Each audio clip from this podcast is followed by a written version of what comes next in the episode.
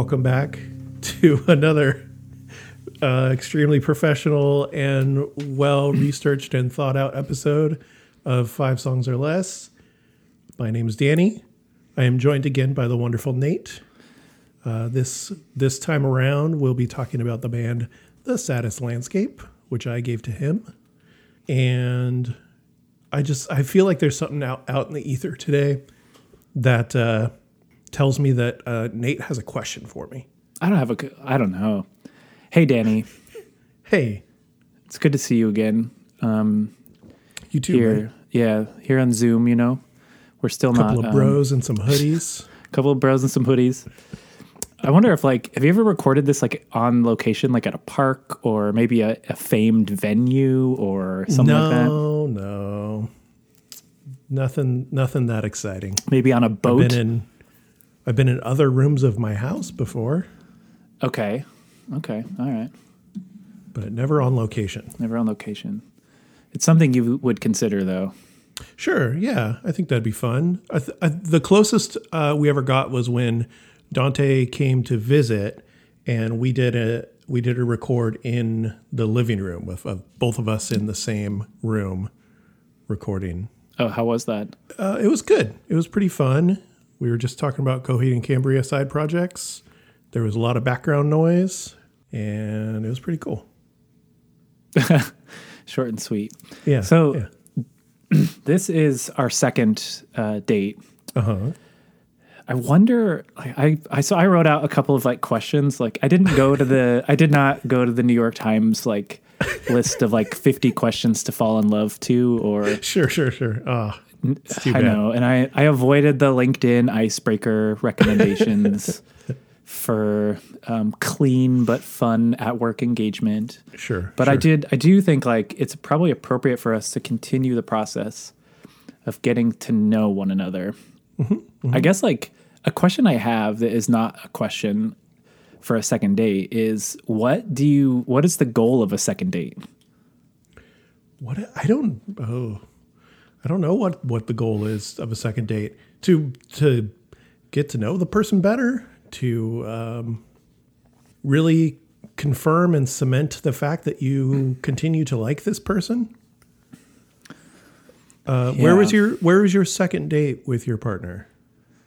Yeah, with Shannon. I mean, actually like I don't know. I wonder if this is the case for you too, but like so I started dating my wife out of a circle of friends vibe, right? So like there was like I always think about this like I mentioned this last last week that it's like um a first date where like we've kind of we're kind of familiar with one another. Yeah, yeah. Um but it's like it's not we didn't go onto podcast Tinder and and match. Which would be a cool app. Maybe there's maybe there's an idea there. Is there something there? A yeah, you got a, you got a million dollar idea. A million? Yeah, It's not a lot these days. That might buy me a garage in Sacramento. Yes, yes. But so like I think yeah, with with my wife we had that even in the time of Tinder. I had used that also um, in the past. Uh-huh.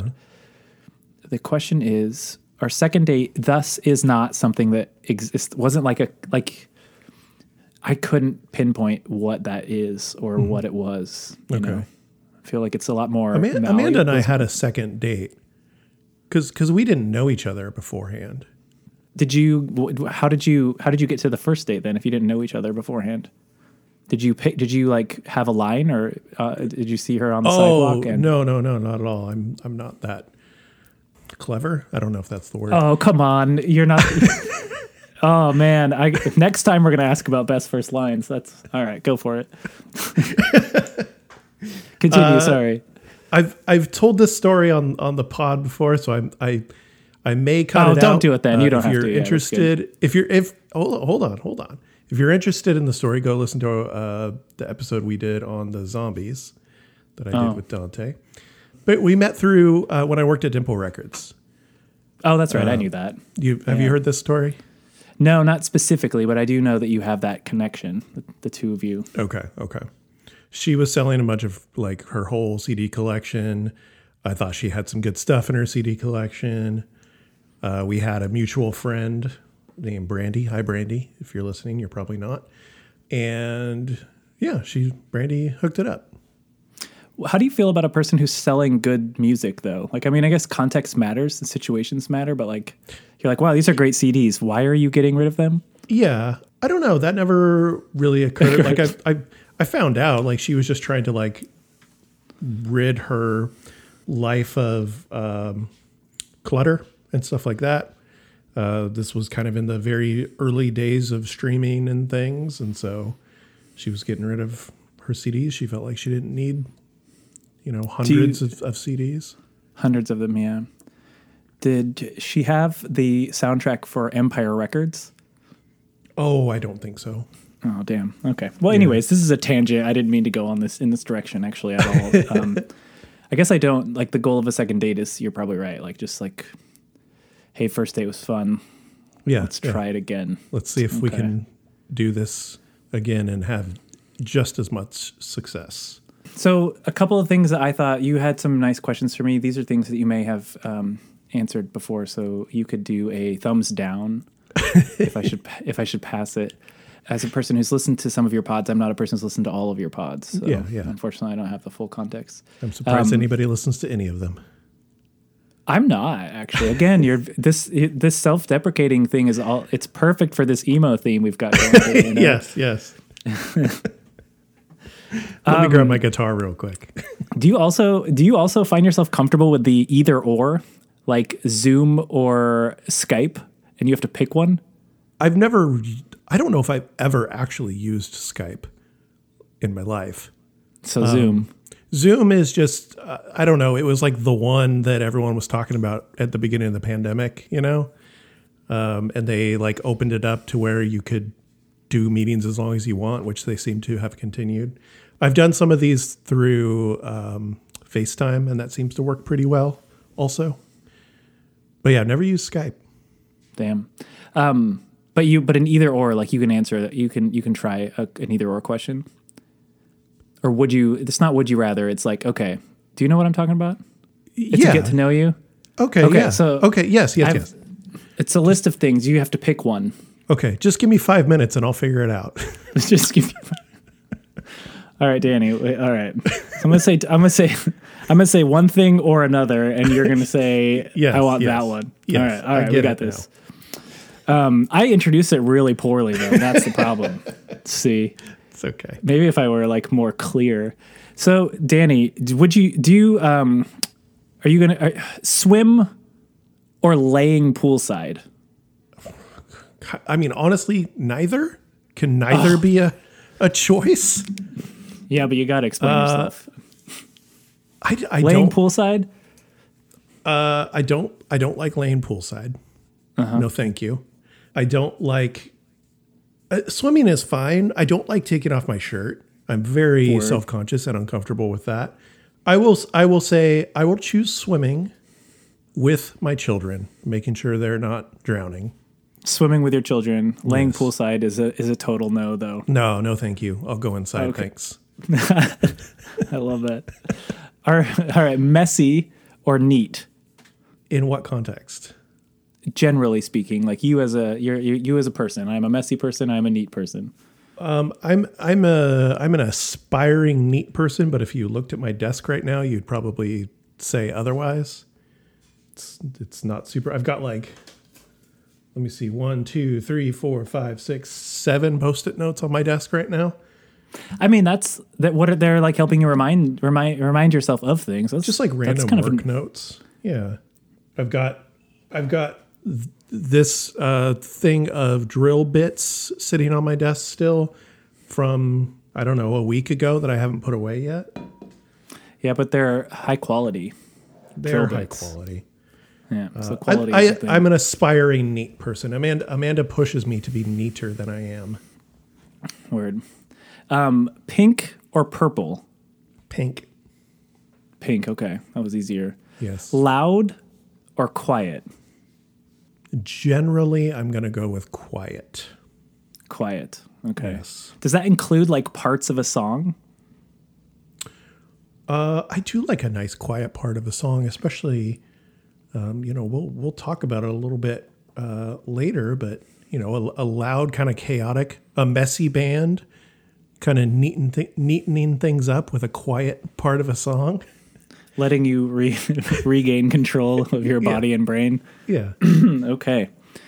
Um, morning or night? Night. Yeah.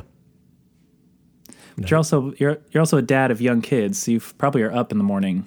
I I do get up pretty early between 6 and 6:30. Word. How do how do you feel about that?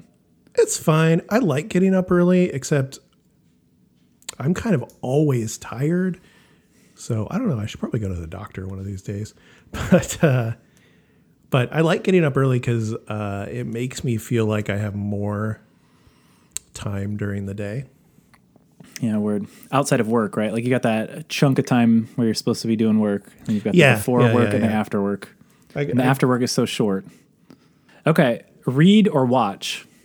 watch Watch. Okay. Um, bike or skateboard? Oh, uh, a much younger version of me would would say skateboard, but uh, these days uh, I would say bike.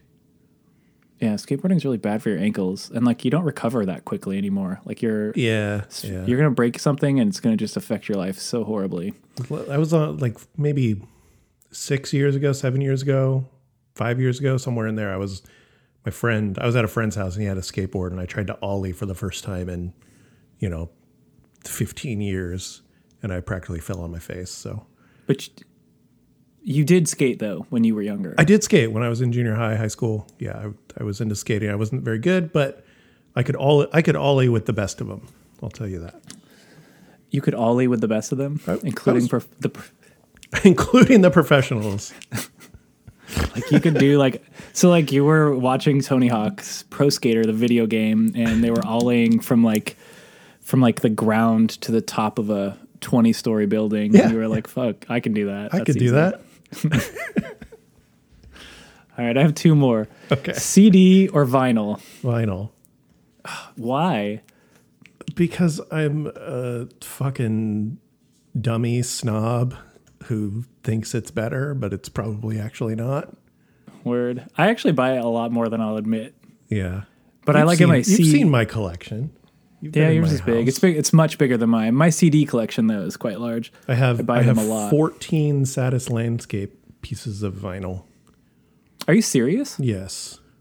They're, yeah, that's right. They're like that's a prolific band, right? They put out a lot of pieces. They have a lot of like seven inch records and splits, and they've done like B side collections and things. What do you do with your seven inches? Uh, regret buying them. So the answer is obviously not listen to them.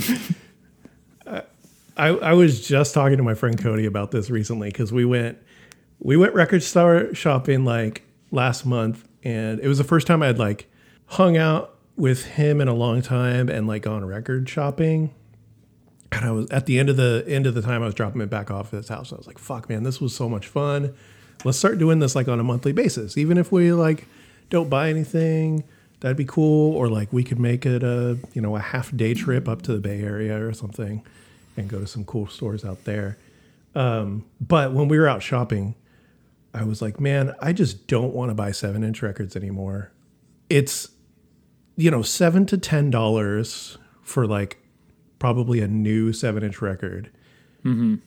for like two to four songs that you have to like get up and, and flip your record over after five minutes. I think it's you can get a total of like eight minutes on a on one side of a seven inch. I can't remember, but it's just it's it's not worth it.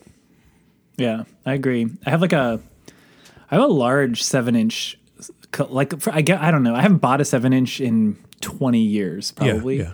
but I think uh, I used to get them a lot because they were like I mean you know back in like the um, late nineties to early two thousands they were three ninety nine Yeah, yeah, four yeah. dollars which was still four ninety nine that was getting pretty expensive, but like um, it was the most affordable item at a show. Sure. And Yep. so I would get them a lot. And like I feel like I would never listen to them for that exact reason. I Yeah. just I don't know what the hell I was doing. And now Yeah. I just have these like seven inches. They don't fit with the rest of the records. Yeah. Like, they I'm just like, what the fuck do I do with these things? yeah, I have these two like bins filled with seven inch records that I'm just like, I'm probably never going to listen to any of these. I maybe could sell them, but I don't know. There's there's some that have too much sentimental value. I was actually don't.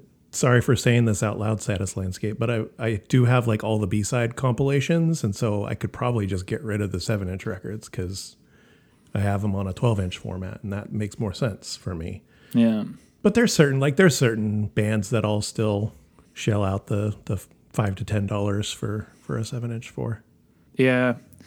I don't know if I would do it. Anyways, um, the last so the last uh, either or, or I don't even know what the hell this is called. Either or question Sure. is um, skramz or emo. Pretty much almost always emo. I'm very particular about skramz.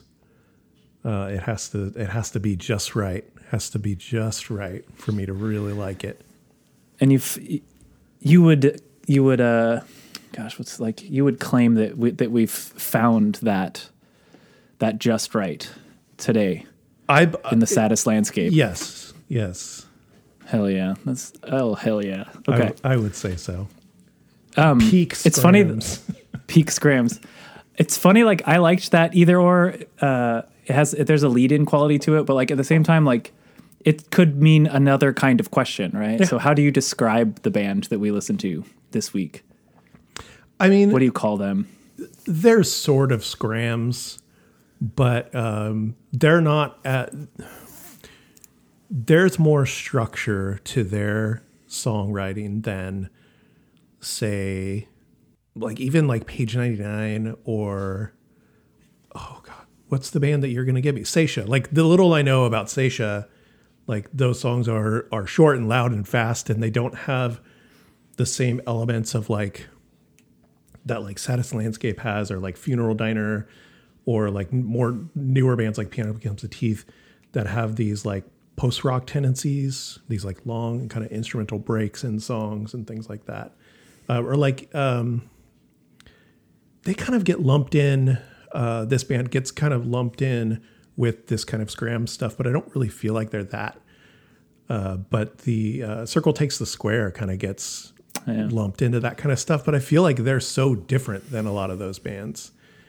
So I feel like Saddest Landscape, it takes the things I like from those skramz or screamo type bands and takes the things I like from post hardcore bands or post rock bands and kind of blends it together in a way that that feels just right for me for my my ears. It's the Goldilocks medium. Yeah. Exactly. Hell yeah. Okay. Okay. I appreciate that. I also am still dancing around the question, I think, of the, the word skramz. Is it like that's you? Do you, does that like, I, I, to be perfectly honest, like I feel like I've listened to skramz music most of my adult life and also my teenage life. Uh-huh. And I, I learned the word three years ago. Sure, I was like, wait, yeah. what the, what the fuck is that? What are you talking about? Skramz. Is that like how you? Is that like one a one band genre that is that is Swizz or something like this? Yeah. it was I like brought this up on Facebook a few years ago. I was like, who the fuck came up with skramz? Like that's really fucking stupid. Like I get that they wanted to differentiate what was being called screamo uh, in the early mid aughts or whatever uh, versus this kind of stuff and so they wanted to sell the difference and i like asked who came up with this and I can't remember who it was. It's like a friend of a friend or or something like that. Like tagged the person apparently that coined the term and was like, "Where? Why'd you call it this?" And I was like, "Oh, this is really weird now.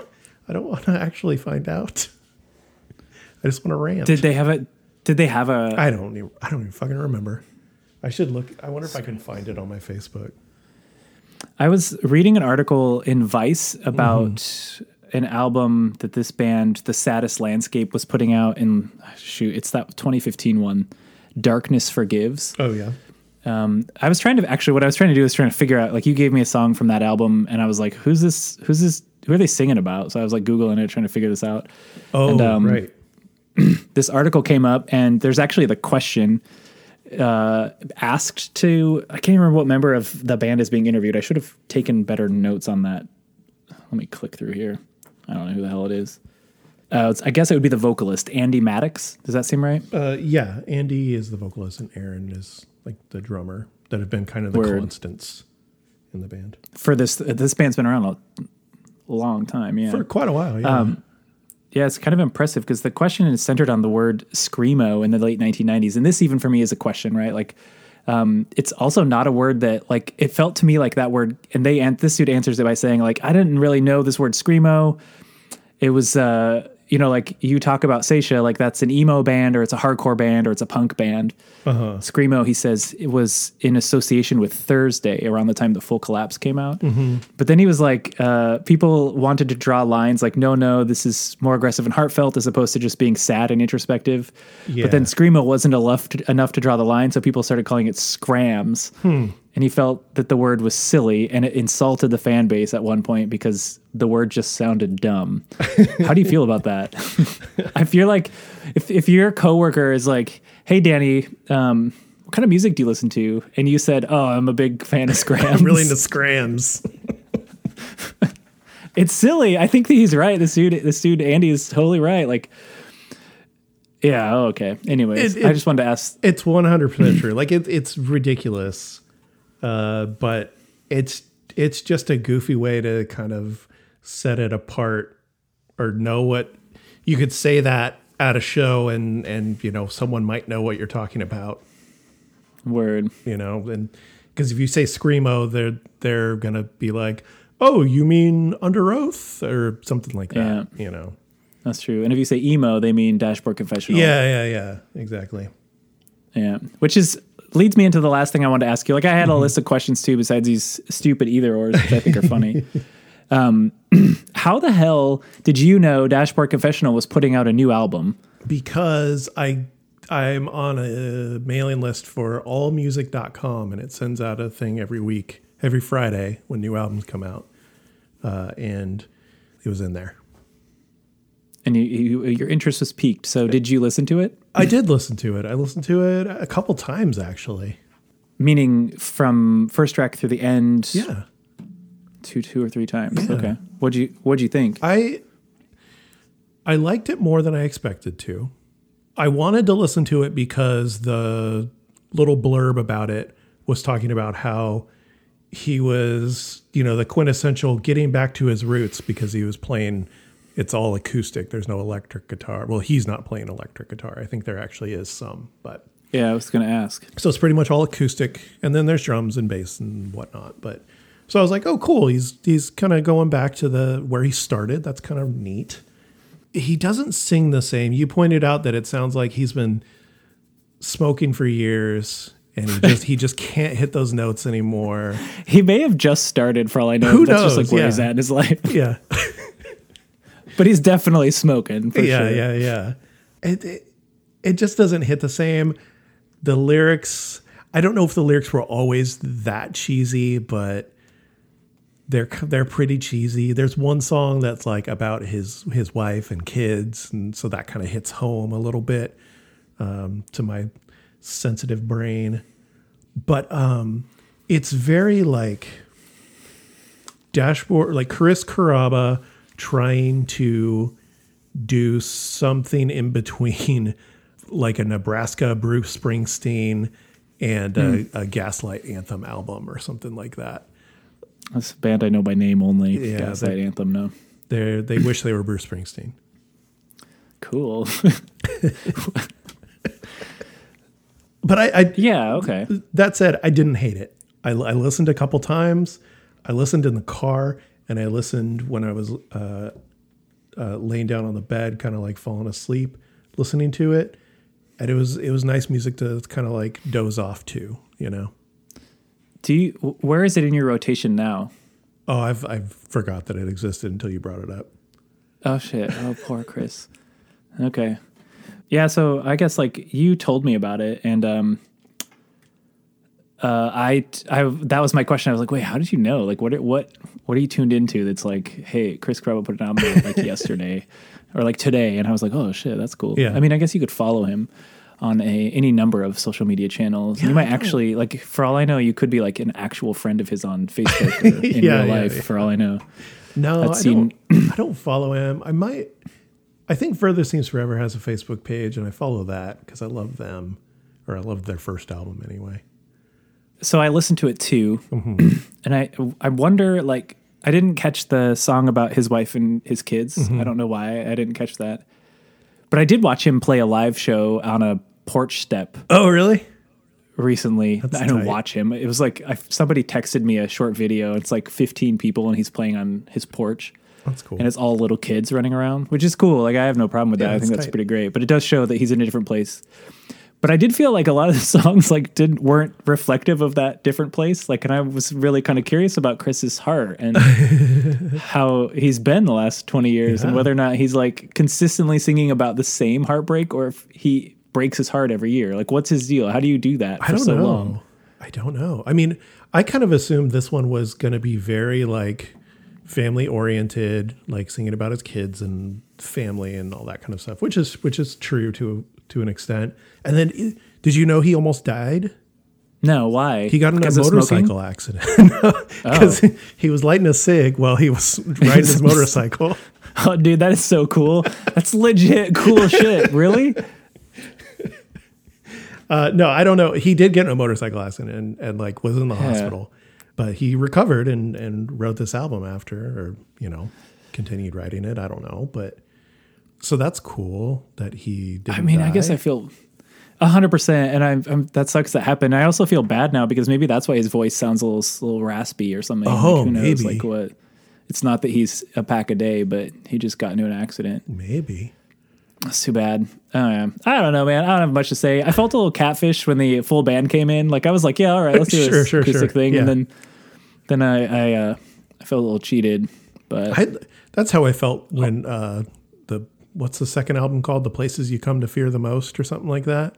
yeah, When that album came out, I've, I've felt a little catfish when the full band came in. I was like, what, what's this shit? yeah, Give me an acoustic guitar and some sweet harms. But that's all I need. some sad man shit. Yeah. This full band. No, I'm with you. I'm with you. Although I loved that album like an I do. incredible amount. I don't know why. I like Too. I don't know. I don't know what I should say about it. Were you a Further Seems Forever guy? The first album, Yeah, yeah, yeah. but I don't. I I don't know. Like, there's something about like some of the progression of those. Oh shit! oh wow! Danny f- is holding up a full on "Further Seems Forever." Uh, what even is that album called again? Uh, the, moon, is, down. down. Yeah, so like um, vinyl, which is pr- it's probably some badass color, like clear or it's, it's white. It's white. That's a good color. It's a good. Does it, have the matches? Yeah. Does it have the cross uh, on it, like of Jesus is Christ, the, the cross? It's got. It's got his uh, Jesus's blood mixed in uh, the vinyl. Actually, the vinyl, the blood of Christ is like mixed into this. Whew, wow, that's some blasphemy. Apologies, I didn't mean to go there. I'm terrible. it's a shitty pressing. Uh, this is another thing I've already talked about on the pod. That's why it's sitting right here, because they they're releasing a 20th anniversary pressing, a real nice one, and I bought it for way too much money, so I, I got to sell this one. Way too much money, meaning the the sale price was too expensive, or did you buy it from a person who had purchased it? No, at the, normal sale price was too expensive. I seventy dollars was shipping What the fuck for a for for a re? Wait, why? because it's like this. It comes with like a big book and it's Oh, remastered Oh, okay. and blah blah blah blah blah, all those kind of things. I don't know if it'll actually be worth it. I'm hoping I get a good amount for for my pressing that I have. We'll see. I've yet to list yeah, it. we'll see. It's funny. Like last week, we were talking about Garrison and how they were like that. You know, they had that offer to repress their EP, and Mm-hmm. like the dude was like, "Yeah, that never would have thought." But like I, back in like when did that album come out? The Moon is down like ninety nine, two thousand, or something like that. Uh, oh, Must be. Oh, oh, it's later than that. Oh one. Why- Oh one, really? I guess Yeah, it's 2001. Senior. Okay. That was that's ridiculous. Like even like you, like to imagine like you're gonna be buying a seventy dollar remastered, like bulked up fucking dope collection, Oh, stupid. 20, I can't believe. I 21 years away. I'm I'm just still bitter about this because this is a repress. Uh, again, I, I've already talked about this, but nobody probably listened to that episode. I don't remember which one it was, but uh, this is like a shitty pressing. It doesn't even have like the liner notes, the the original pressing had a shitty Weezer cover of uh, "Say It Ain't So." It does. This doesn't have the shitty Weezer cover, Yeah, which makes it a shitty pressing. which makes it a shitty pressing. Oh yeah. Oh well. um, how much is that fucking shitty Weezer pressing going for? Oh, More than seventy dollars. probably at least seventy to hundred dollars. It was out of print Yeah, for but so you long. You invest in that. Like by the time your kids are going to college, that's going to pay for an entire textbook or something when you resell it. okay. Okay, Danny. Thank you for. Uh, thank you for the opportunity to be on your pod. Yes, fuck yeah, dude. this is sick. I did. Um, I did see. Oh, that I, I did want to say. Uh, looks like Garrison might be doing some more uh, vinyl represses though. Yeah, supposedly that Mile in Cold Water is uh, coming. Yeah. Do you think they'll do this? Did, where did you read something about? How do you know this? Because uh, I I started following him uh, Garrison on my on our the five songs or less Instagram, and I was looking Dude, at it you're today. so much. I followed Five Songs or Less Instagram like two days ago. Oh Like, yeah, I'm so thanks, bad for, at thanks for Instagram. following. It's, it's I don't take offense to it. I'm so bad at it. I don't. I definitely don't follow Garrison. I'm gonna look him up right now. Uh, Garrison but, Band. but they posted Yeah, follow he was uh, scanning the the picture of that lock that's on the cover of uh, Mile in Cold Water. Yeah. He was like scanning the original negative so that they can redo the artwork for a new pressing. that the Mile in Cold Water artwork. Like, there's something about it that's kind of nice, but it's not a great looking No, cover for an No, album. It's like- it's very of the time, but uh, yeah. but yeah, not not great. I'm digging that Iodine Records. They got they have some funny stuff they're putting out. Yeah. Um, Garrison being the, really the one. They also repressed Jerome's Dream uh, presents. Oh, did they do that? That's cool. Yeah, I I ordered that because I like that group. Um, it's it, I don't have it yet. I ordered it like seven months ago. I feel Uh-oh. I don't know what the hell's going on. Uh-oh. What do they call it? Like um, isn't there like a boat stuck in the canal or something? I don't Oh, fucking know. something like that. Yeah, that's happened to me before though. I a record showed up at my door, like, oh yeah, I forgot I bought this. Yeah, that, it's both. It's it's a nice gift, but then also like, wait, should I have bought this? Yeah, exactly.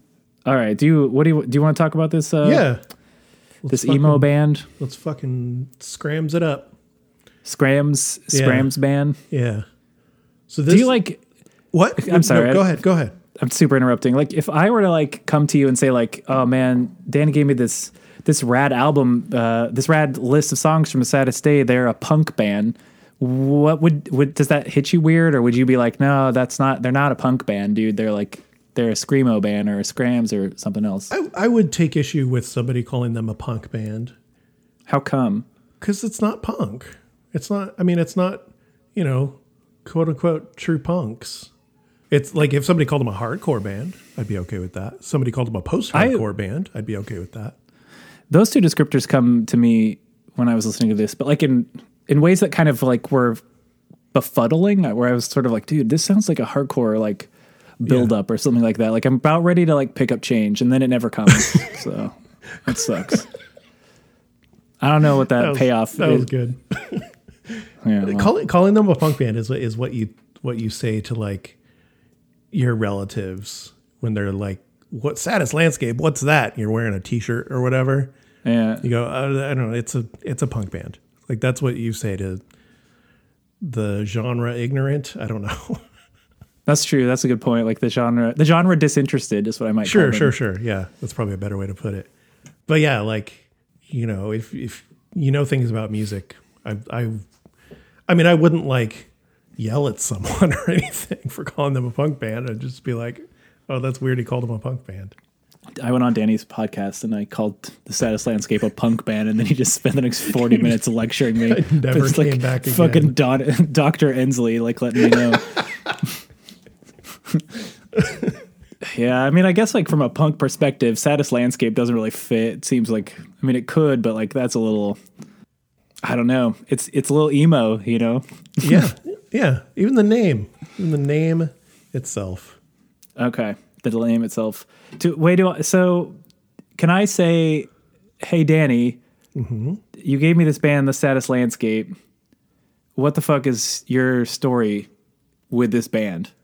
So the Or reason do I say I- why? why the fuck did you give me this band? Is that what I say? You could do that too. No. no I'll answer both. rude. What's your story? I uh, so I'll answer why first because that's a shorter answer. Why? Because uh, you asked when you, you sent me a list of bands that you might want to give me, and Saetia was on that list, and I know that they're in the same wheelhouse, but I never really listened to them. So I was like, hey, I want to talk about Saddest Landscape on this podcast someday. Here's an opportunity. Yeah. Also, if I gave this to Dante, he probably would have hated it. My knowledge of of skramz and whatever you want to call it as a whole is all thanks to uh, my friend Eric. Hi, Eric, if you're listening. He does Hey, listen on occasion. I lived in Santa Barbara for a year. I went to photography school and came back a failure. Uh, but in that okay. time, sick burn. no, it's in- another self-deprecating crap to hear. Like. Anyways, uh, continue. I became friends with Eric right away. I went down to Santa Barbara, didn't really know anybody.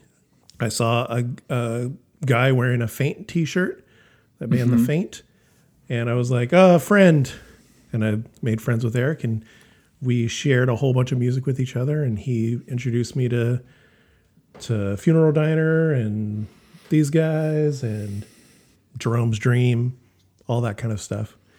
And this was the one that, like, out of all the bands he introduced me to, this was the one that has stuck with me the most over the years. I, I have a memory of riding in his uh, in his Scion. Remember the the toaster Scions that were all boxy?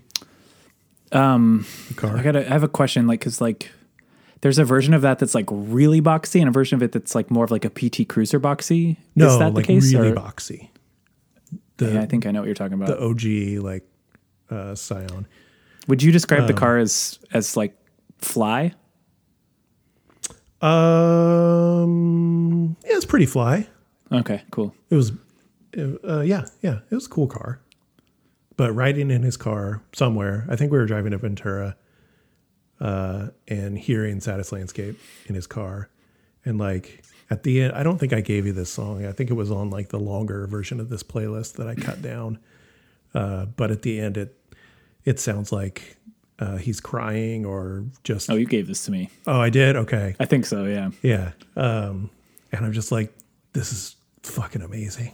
I love that as your reaction because I also I feel the same way. Like I think I liked I I make fun of this style of emo. Uh, like I like to make fun of, and I guess making fun isn't really the thing. Like you like if you can't joke about the things you love, then you're taking yourself too seriously, right? So like One hundred percent. Thank you. Yes. there's like this this vibe behind like the eight minute song where like the dude's just first of all been screaming his fucking lungs out for Yeah. like seven minutes right with a couple of breaks and stuff like that and some of them are longer but like and then i mean the emotion is what is being expressed in the cry and I, you hear this a lot in, in this in this genre but like at the same time like i feel like yeah i'd be crying after that fucking Yeah. burst of ridiculous vocal energy but I love it as well, despite the fact that, and in this particular instance, we get to that song, it's funny. Like, so you're just like, what the fuck? Yeah. Uh, But to have like that first reaction, like, cause I feel, I feel like when I was a kid and I was hearing this stuff for the first time too, my reaction was just like, shit, this is, this is so good. This is so serious. It's, it's even like, there's something beautiful in like the emotion that's coming out. Yeah. And it's, it's not the same, or maybe it is born of like the fact that like Jonathan Davis like cries on one of his the Korn albums. I guess Does maybe I really? liked that I as a kid too. It's the end of that self-titled one. He's all fucking crying. Oh. That guy is he's a sad dude, man. He if a different there's a there is a parallel universe where Jonathan Davis is like a screamo emo Hell yeah. person for sure. That- Yeah. Somebody needs to make that happen. I mean, there's just not enough money in it. I think that that dude's out for money right now. Yeah, probably. We could do Korn. I think I I'm confident that I could throw you at least three Korn songs that are good enough to be like, yeah, Korn's got Korn's got some uh, some dope disco beats. I can dance to this. Anyways, I don't. If saddest landscape guys, like, I don't mean to bring Korn up in a conversation about you, but I kind of do, and I bet you would like it. I have a Yeah. feeling oh, you'd I be like, yeah, would. Korn's cool. I, I think at just at that age, I was like, I don't know, 23, 24, maybe. How old? I don't even know how fucking old I was. But I was just at that time in my life where like I was really into Thursday and things like that. and really into like, oh, there's like true emotion in this music. Yeah. This dude like maybe crying at the end of a song. I'm like, oh fuck yeah, that's that's the shit right there. Give me all That's of the it. shit right there. It's also a time I wonder if this is this will sound stupid and I appreciate that. Like I recognize that, but like there is something about like for me like being 17, 18, 19 Mm-hmm. and being like a dude from for my case I'm from a small town where I feel like my upbringing as it relates to masculinity is fucked. yeah, But like coming into that age, me like for the first time in college, like or my senior year and in, my college freshman year, like I have friends who are not boys. Like I hang out with mm-hmm. with girls or women, and like the idea of like showing emotion is like a thing that like some of my like my friends uh, who are dudes are sort of like, yeah, that's totally normal. You should fucking do that. um, th- why? What are you talking about? yeah, and I feel like that that cr- intersects with hearing music that like the dudes who are singing, and they were almost always dudes for me. It's a thing that I, I I'm con- I you know it's just what it is. yeah, Expressed emotions, and I think it was one of those things where it just felt like somehow more sincere, sure, sure, yeah, whether it is or not. As I talk about with Chris Carrabba, like I don't know about the sincerity of that yeah, that style of music. I, I think it's possible he's making shit up. Yeah, I think yeah. even like Chris Conley from Saves the Day even admits to it. It's like, yeah. yeah, he totally does, which was so disappointing when I when I found that out. Yeah. But I think it's more common than just him. Probably, I'm sure. Oh, I'm sure. Yeah, yeah. Yeah. Well, do you want to talk about the first song, sir? Yeah, I do. Okay. The first song off of 2004's Lift Your Burdens High for This Is Where We Cross is called The Fashion Magazines Have Succeeded.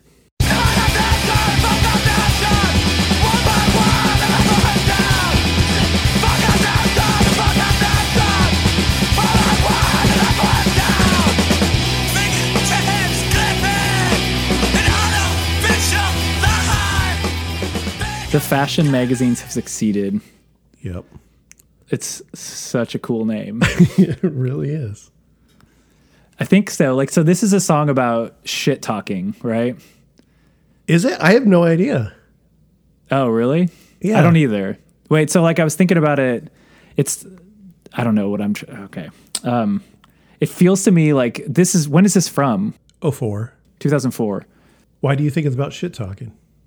Oh no, no. So okay, so in the, I'm sorry, I was looking at the lyrics.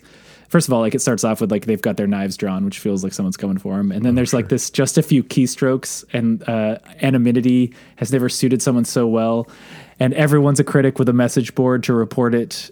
Uh, to report it, I can't. This lyric is a little messed up. Talk, to pretend to talk expertly about things they don't know or some shit like that. Whoa.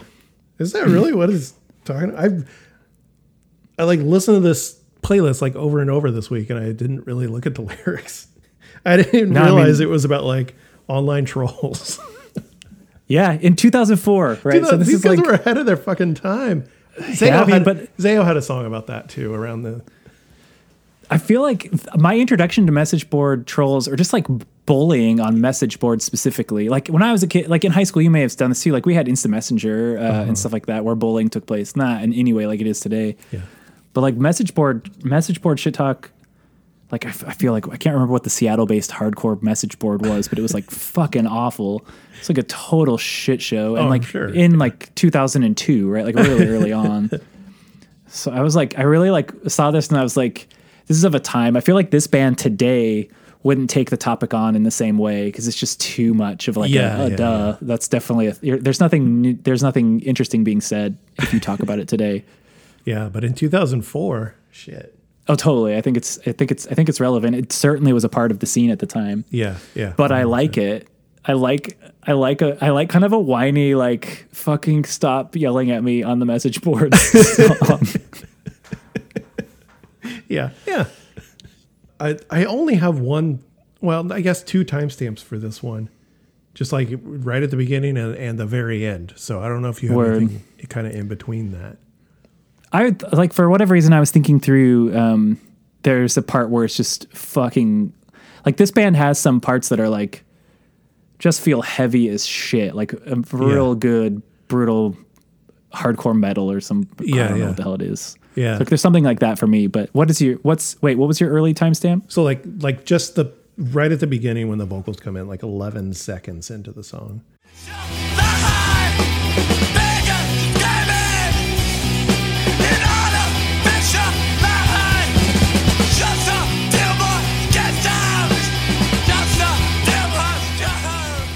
So that when like this the song kind of slows down there.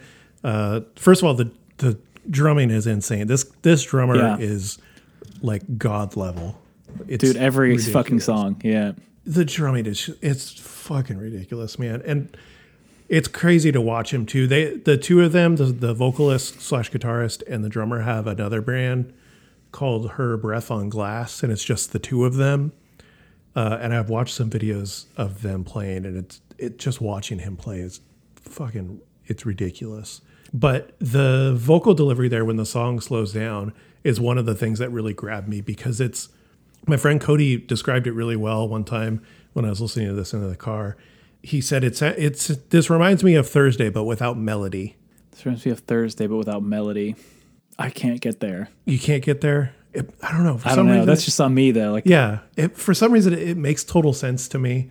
Uh, I mean, the music is is not like Tucker Rule like can't play drums like that, but Yeah. just his his vocal delivery is something that I always fucking love about this band. Like his, it's like always kind of off key and cracking in between like all these screams and stuff, and uh, it's I just fucking love it. It's gorgeous for how like quote unquote bad it sounds. If that makes sense. quote unquote. Yeah, hell yeah. I mean, if you let your high school gym teacher listen to it, he's going to be like, "This is trash. What is this? This sounds horrible." Um, I was uh, that totally made me think of uh I was in like a photography studio one time at that school. It was like this big like warehouse building with like multiple studios and just in between each studio was like this thick curtain in between each one. And I put on some music and it went to this this uh, kind of like hardcore type band called oh you might know them actually Kane Hodder because they're from Seattle. yeah, that name's familiar. Yeah. Um, I don't. I don't. I don't think that's a band I would say I know. Oh, but well, I mean, you don't like know them. Did you you hung out with them, right? Can't, I mean, are you talking about the band that I played bass in for seven years of my life? Yeah, yeah. And you never and you didn't make the connection, motherfucker. Uh, but a song of theirs came on, and the guy at the next studio over was like, "Can you shut off that garbage?" what did you say? I just it quickly like shut it off. I, I'm not a confrontational person. I don't want to be like, "Grow up, old man." that doesn't make any sense.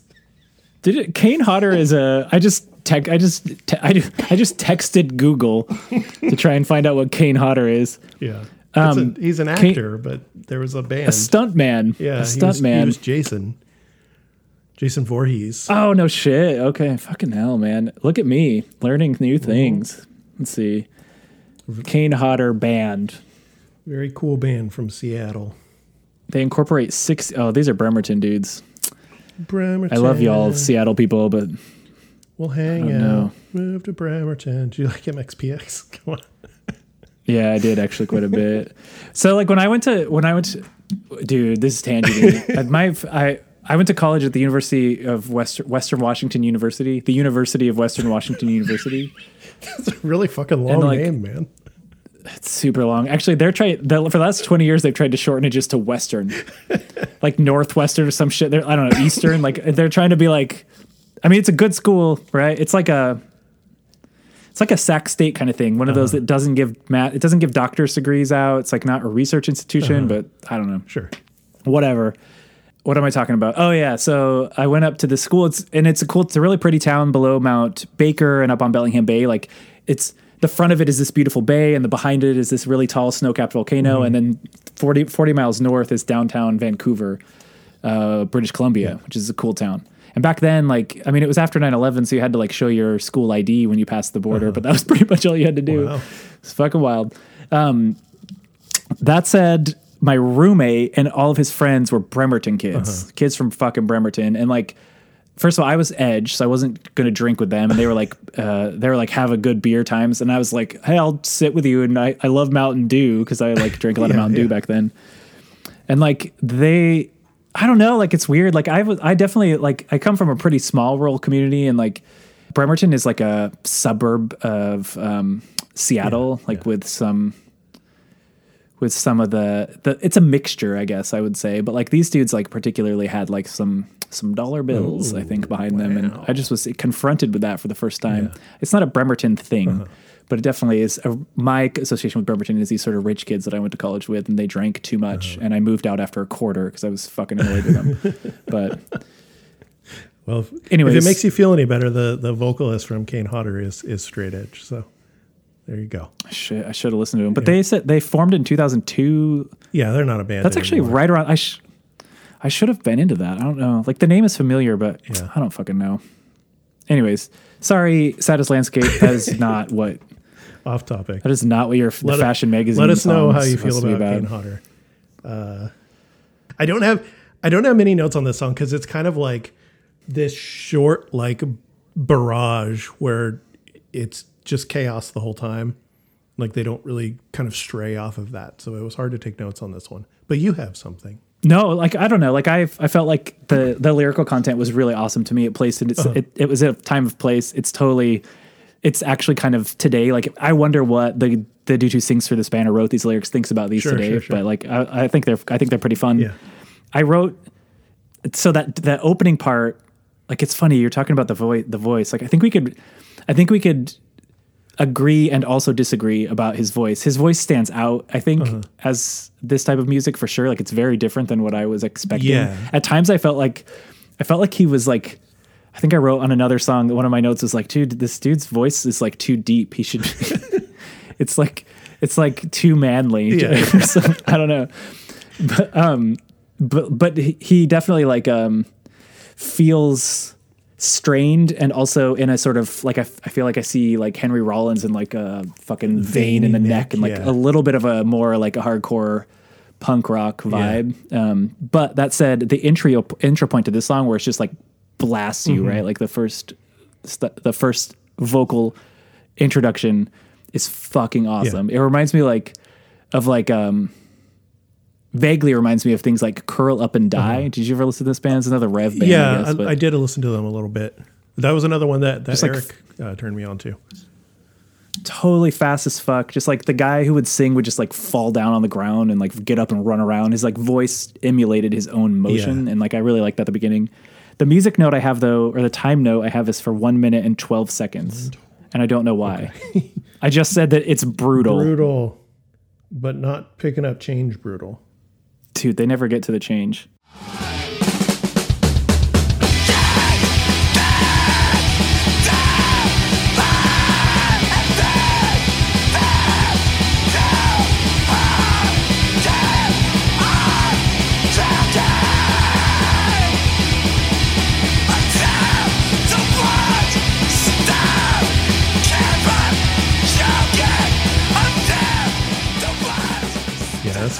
Brutal.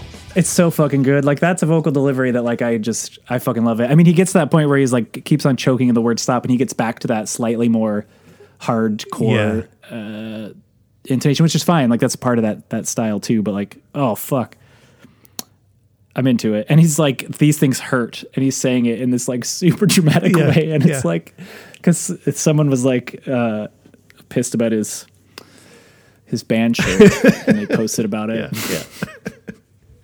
I mean, I'm sure it's real serious. I'm trying. I'm what I was trying to say, like with utmost respect. Like I like to make some light of this Yeah, stuff, yeah, but yeah, yeah, definitely, totally. fucking brutal ass, brutal ass delivery. So good, so fucking good. It's it's really fucking great. And he doesn't. He kind of strays away from that in the later years. Like they were around for like four or five years, and then they took like a hiatus and came back in like 09 or something. And he still will get there to to that kind of like just throat bleed, curdling scream, but he doesn't always get there anymore. I don't know if it's good for you. It's, oh, I'm sure it's not. Yeah, it's always funny. Uh, do, do you listen to the band Touche Amore? oh yeah, I love them. Actually, Yeah. it's like a what it's like a revival sound, right? Don't they call Yeah, themselves yeah. that too? Just like I fucking when I first heard that, I was like, wait, this is still being made. This is fucking awesome. totally, totally. But if have you if you listen to that guy talk, like his his voice is just fucked from like Frayed, years yeah. of of screaming at the top of his lungs. But hey, worth Wor- it for worth me because Yeah, I mean, worth I- it. you know, I get some good music out of it. Yeah, I love that. Yeah, I guess as long as it doesn't go away as a result. I mean, if it's like if you're just like Chris Carrabba and you're smoking two packs a day, then it's just the way it is, you know. yeah, yeah. J- that guy's named Jeremy, I think. I've never heard Mm-hmm. him talk. I should listen to him talk. Jeremy Bolm. He's got a podcast because everyone does. It's good too. So yeah, Okay. better than this one. It is not, dude. The saddest landscape. I was going to ask you, like, what describe to me the saddest landscape, and apparently it is you reflecting on the things you do. They did that dude did the Saetia uh, discography re- reissue or something. I never got a I never got a hold of that. I feel like an idiot. I'm, I listened to Saetia on CD, so Wow. So fuck everybody. I listen to a lot of stuff on CD. So Yeah. just whatever. That's, I mean, that's kind of all I got. The, the last thing I wanted to talk about was the drums, but I already gushed about it for five minutes. So, We have um the third song is where the drum like wait no we'll get to them. Oh, that fourth one that you picked. okay. Oh fuck yeah. Okay, go go on. Let's. Hey Danny. Hey. so that hey. was the fashion. The fashion magazines have succeeded. Can I ask you a question about like the name Uh-huh. of that song? Like, how did? What are you thinking? The I'm gonna write a song and I'm in a band with you, and I'm like, yeah, this one's called "The Fashion Magazines Have Succeeded." I was so into that shit, man. Like, yeah, I, I, because I was big into like writing songs and shit back then. Uh, and I was so into the nonsensical song title that's not sung. Like Saves the Day was all about that kind of stuff. And like the early Minus the Bear stuff. And uh, just if, if a band did that, I was all about it. yeah. It's weird to me. Like, I don't know how it relates to the song because I feel like it's right. Fashion magazines have succeeded is a correct statement. Our Yeah, culture yeah. is fucked. Yeah. I'm gonna now talk about something else. I, I always, I mean, I didn't know it was about the online stuff because I never looked at the lyrics before. I always just assumed it was about like, uh, like anorexia or, or something of that nature. It, I mean, there there's some lines there's some lines in here that I don't understand. So Yeah. maybe you could ask the, uh, the person. I guess the credit for the writing credit is Aaron for this one. So like, Aaron's like, dude, that is not a song about message boards. That is actually a song about surfing. It's what he might Yeah, say. come on. I wanted to call it the surfing magazines have succeeded. Right. These things do hurt. When he says that, it's actually the coral reef when you scrape across it as you go under the wave. Yeah, yeah. They've got their knives drawn. It's about a belly flop. it's about a yeah. All right. You want to do the second song? Oh fuck yeah! Let's let's do the second song. Uh, off of the single "Redefining Loneliness." This song is called "Redefining Loneliness" from 2012.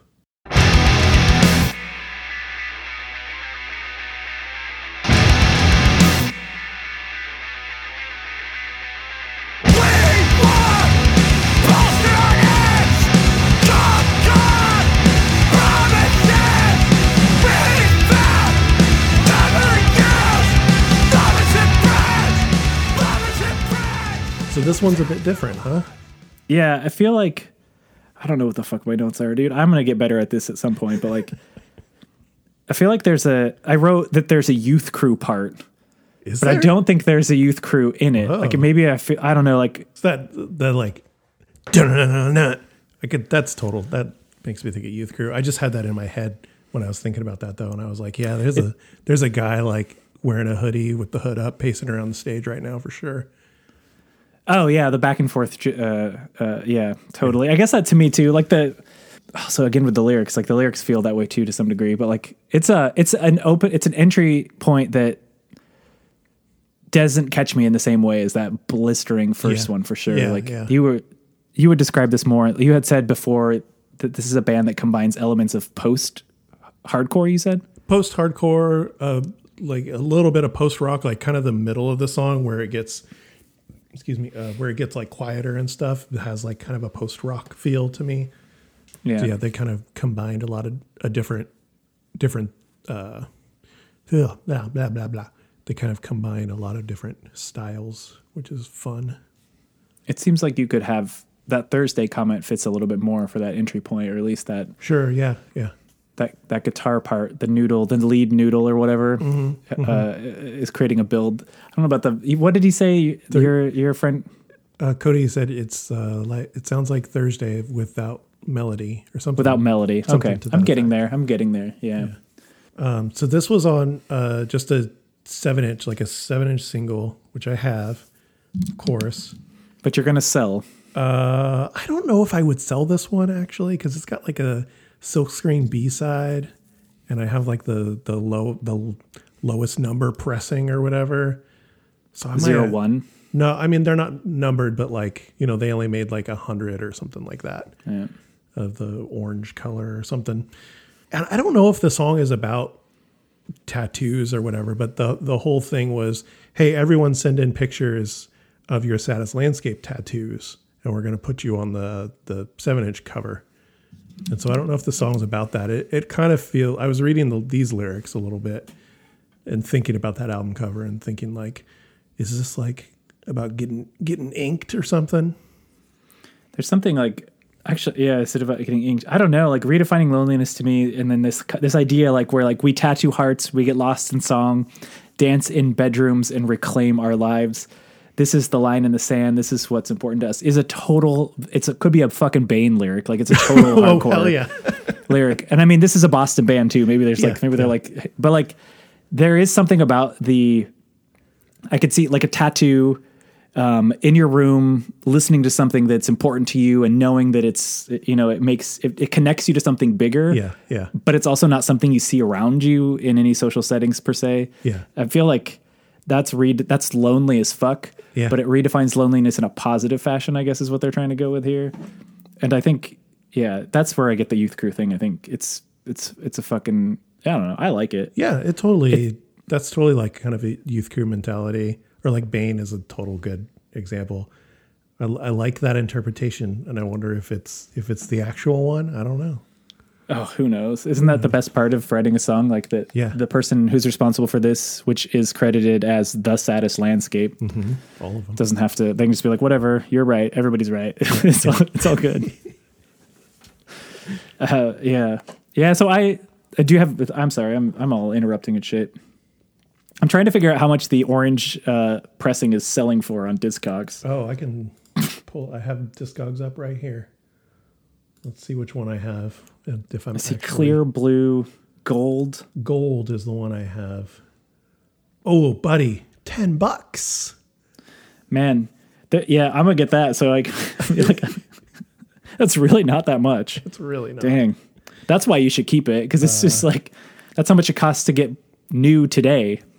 That Oh, sucks. see, I got a hundred and there's hundred and ten copies of the gold, which is the one I got, and there was also 110 copies of translucent red that was sent specifically to the people who sent in their pictures of their tattoos. oh, that's tight. That I would keep for sure. Yeah, um, maybe the fact that I wonder, like sometimes this band, like I was looking at their website, their specific website, and they seem their their album prices are pretty good. Actually, they feel they feel like punks to me. Yeah, and I'll say yeah. that to a person who has genre who's not genre lazy, um, but they definitely like they definitely feel like punks. And like I could see like one of the reasons to put out to collect to collect this shit and put it onto a 12 inch is also to undercut the um, prospecting on whatever the fuck Yeah. the vinyl stuff is too. But yeah, Yeah. yeah, totally. All those resellers and flippers out there. I mean, if they don't make an A and E show about seven inch reselling on Discogs, then You'll, I'm not gonna. buy Have, I won't have lived the life. You redo the bathroom in it, and then you sell it for You twice sell the it. yeah. It's called Seven Inch War Discog Wars. Oh, I would watch that. you, I know you would. I'd be Um, on it. Fucking, I, I watched. Uh, uh, God, the, why am I thinking of this? Because they have a show about people who like bid on fucking um, storage units, Oh, storage yeah, wars. Storage Wars. Yeah, my dad. So cool. watched that. I love it. Say, hey, dad and mom, that show is good. Your taste is amazing. Yeah, yeah. How much will Um, they give me for my Murder City Devils box set? Come on. And, those dudes are also like they're like piling through all the shit and they're like, "Oh wow, a rake, five dollars." Put aside, like, how do you know? Anyways, uh, what do you mean? Shit, a box of a box of tape. I don't know, seven dollars, and they put it aside. Like, what are you talking about? Who's gonna pay seven dollars for that box of tape? Yeah, nobody. Shit, that's why Discogs Wars would be better because it's you know Yeah, yeah. there's at least some some feedback. This has sold for. Exactly. Um, I I wrote down two timestamps at 51 seconds and one 132, one minute and 32, so 92 seconds.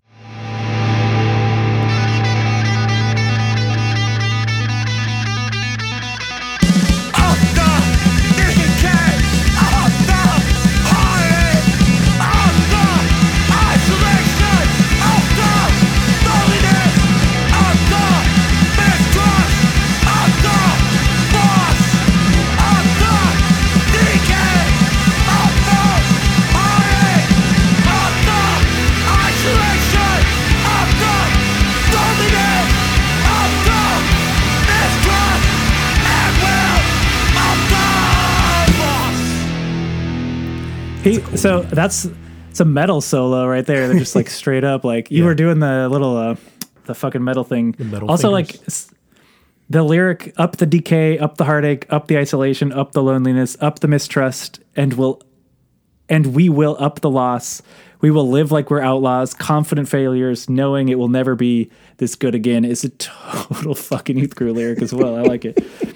I mean, it's a little bit sadder. Like I, am not trying to like youth crew is also kind of boneheady often, so this Yeah, is not yeah, that. yeah. But like, it's I fucking love it. It's like just like it will never be this good again is also sad as shit Yes, Yeah. it's true. And then a minute 32 is the emo solo.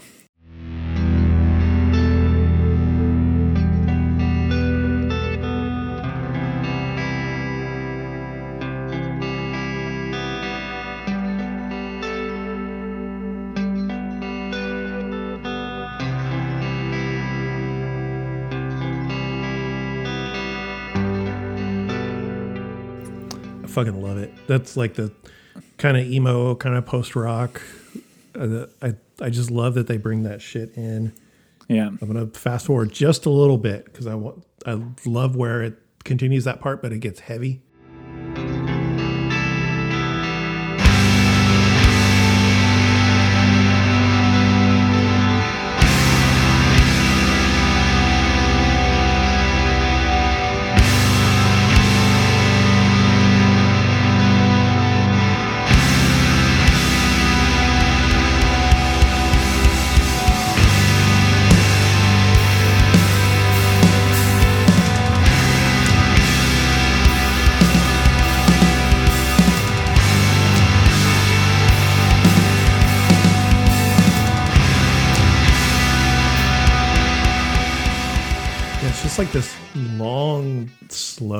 Break in the middle of the song, and it's really kind of nice.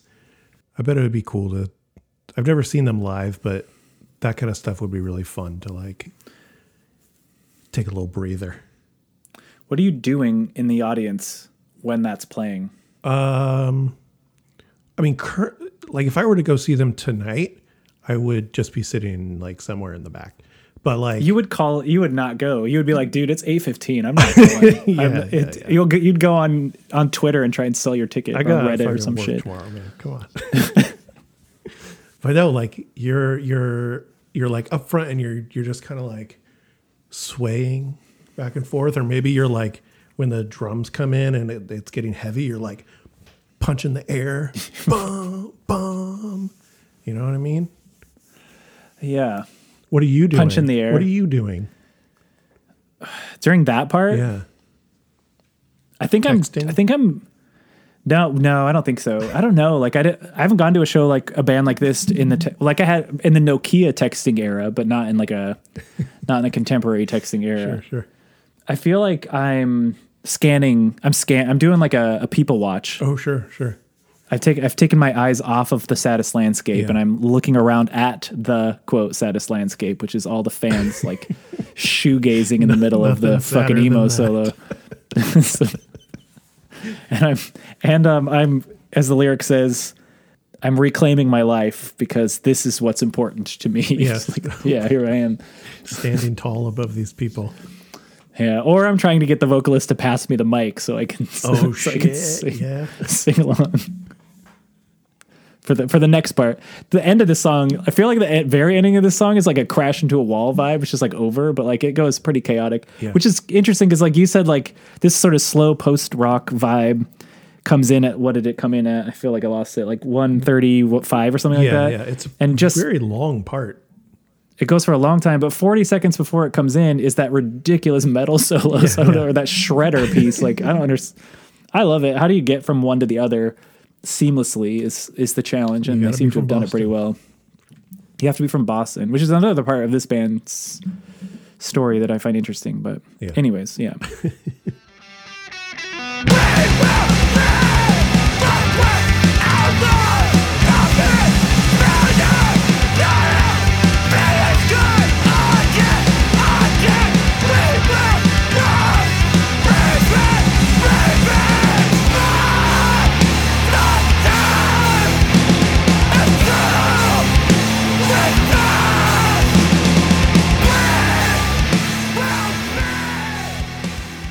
The end of the song. Is, It's all- It's nuts.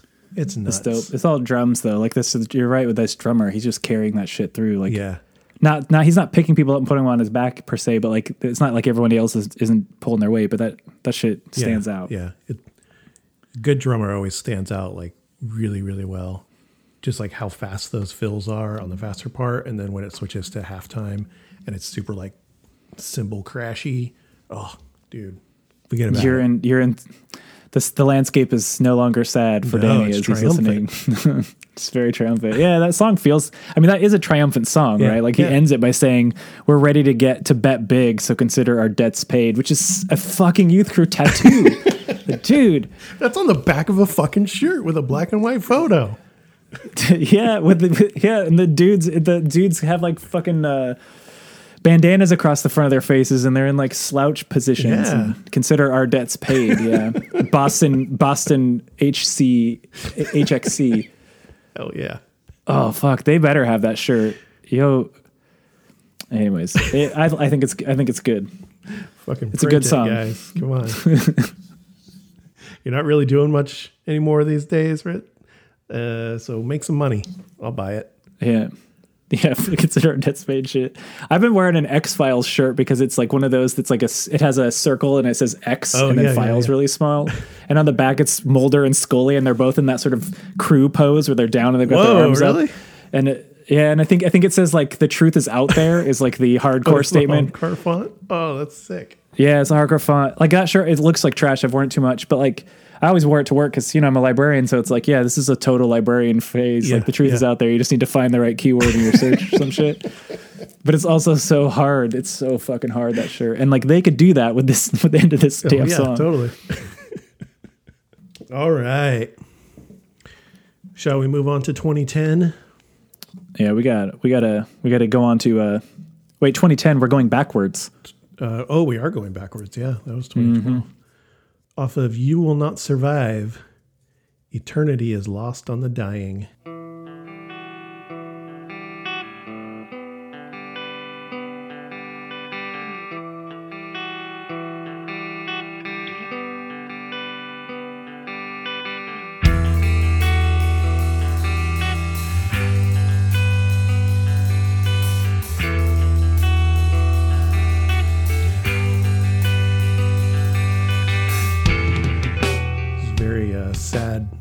Titles here. Yeah, can you t- describe the cover of this uh, album? This is a full length, right? Uh, it is a full length. Yeah, it's it's a dude looking down. It's it's a dramatic re- recreation of Chris Carrabba minutes before his uh, Yeah. car crash or his, his motorcycle crash. What's he doing? He's he's uh, he just he put his cig in his mouth. It's not lit yet. no, he's grabbing the lighter. Yeah, but he's he's grabbing the lighter. He's got his his hog like revving up. I imagine he's got a Harley, and he's about to take off. But Yeah. he should he should take his time and wait, but he doesn't. Yeah, no one. I mean, first of all, he he doesn't have a helmet on. So like, what No, the fuck are I you know. doing, Chris? Why do you think he ended And up second of all, like, I feel like yeah, I feel like also like I don't know at what point at what point like you're smoking on the on the motorcycle while it's going because like that shit's just gonna go out. Yeah, right. yeah. Like you're not enjoying yourself. Like k- sit back, have your smoke. I don't know where you got to be so It's fast. just for like why do you got to get? He's in it for the look. You know he is. He's in for the look. Yeah, I guess that's true. All right. I guess this this band got you. They caught you. yeah, yeah. some some uh, uh, nine, no, like twelve years early or something like that. But they they knew it was coming. It was coming in. I can't remember when this Yeah. happened. It was in 2020, I think. So 10 years This early. band this this band's like the QAnon of of skramz. Mm-hmm. or some shit. Yes. So I wrote my notes on this song are big talk, wine, scream song. Sure. Yeah. Yeah. Big talk. Does that sum it up? wine, Wine scream song. I like it. Yeah. All right, so let's move to the next song. What? this guy didn't like this one. No, I did like this one actually quite a bit. I have when I say big talk, I don't mean like big talk, like shit talk. I mean like there's this is where we really start to see this vocalist do talking parts. Yeah. Yeah. Uh, of the of the five songs you gave me, I think is the first one where like it's a big talker. I love to fucking talk parts. Like Uh-huh. Yeah. I want to give you the Van Pelt, which is an exclusively talking band. So like What? I feel like talk talk parts are my favorite fucking thing.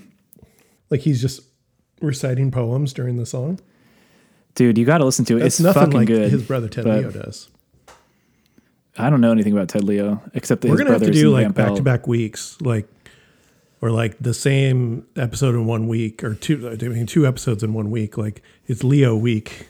We're doing the Leo Van Pelt, week. and we're doing Ted Leo and the Pharmacist. Uh, it sounds like something you do in late July, early Sure, August. sure, yeah, right in the middle Leo of summer. season. Yeah, but it's also, you know, for the Leos out there. Oh, oh, Yeah, Okay. I'm a Leo, so I, I think about it, you know, as a lion and all. But. yeah, yeah, yeah. So I have three timestamps, and I got the talk wine part Okay, at 154. I'm sure. I Okay. think it might happen before that, but whatever. I have I have one sixteen. I've got. I'd say this part rules. I don't remember what it is, so let's hear it.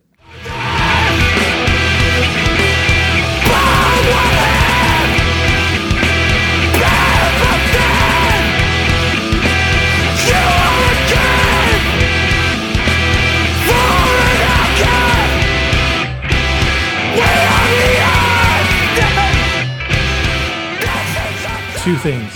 It is part. It is a rule. taking taking a nice little breath in between those blast beats. Great job, guys. And right at the end there, right at the end of what I was playing, I'm gonna do it one more time for for everyone in the back that didn't hear it. Listen to his voice.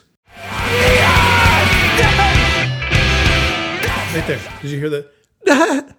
Oh, and like, I, I- there's something to describe that, but I'm just not. It's not. Yeah, Oh, he does. yeah. It's a flutter. A, a flutter. I don't know what it is, but every time he does that, I, I just I just want to explode. I fucking love it. Makes me Weak in the knees, Danny over weak there. in the knees. Yeah. I get so weak in the knees. What'd you say your uh your whiny I wrote 154. Is he whining by that point? Talking and whining? This, by the way, is more like to throw back to Cody's Thursday point. Like I'm hearing it more and more Oh, sure, in sure, particular yeah. with this song. like the end of uh, cross out the eyes? We are desperate kids doing extraordinary things, and we are just like you. And we are extraordinary things, and we are just like you. We are, we're just like you. He's Like- great at writing lyrics that you want to get tattooed on on your body. I mean, I already did uh, that one. So five songs or less, Danny got me to tattoo the band's lyrics. We're on song three. Um, not really. I didn't do that. I feel like this is where I wrote this dude's voice is a bit too deep for me. Like it's it's strange, right? Like so, like Sure. If you talk about some of the other emo, like screamy emo, scramsy bands from that earlier period, earlier in this band, this band comes around a little bit later, I guess, Yeah. but like they had some fucking whiny ass nasal Yeah, voice yeah, dudes. Some screeches too. Yeah, and I fucking love that. I think, um, and this guy can do it. Like the last song we listened to, there's a section we'll hear where it's just like, yo, yo, dude, that he's he's high, he's pitched, he's yeah. like way up there, yeah. but like I feel like I don't know, like I I like a talk part. I really like I really like this part. It's it's got that funny sort of whiny lyric. Mm-hmm. But yeah, for some reason I'm listening to this, I'm like, I don't know, man. Still that it's the Henry Rollins of Screamo over here. Henry Rollins of Screamo. That's a fucking compliment, man. That's Oh, 100% it is. Yeah. I'm not pissed about this. I just like think about it in the context of the the style that I, that I really am fond of and I really like a talk whine or a talk like cry part Yeah, like yeah, yeah. I don't think of a voice this deep for whatever Sure, reason. sure, yeah. I also I'm also a squeaky voice person myself, so maybe I saw myself more reflected in the the squeaky voice with a high-pitched voice. Yeah. But I have 309. There's another we part. He says he's got some other tattoo ready lyric.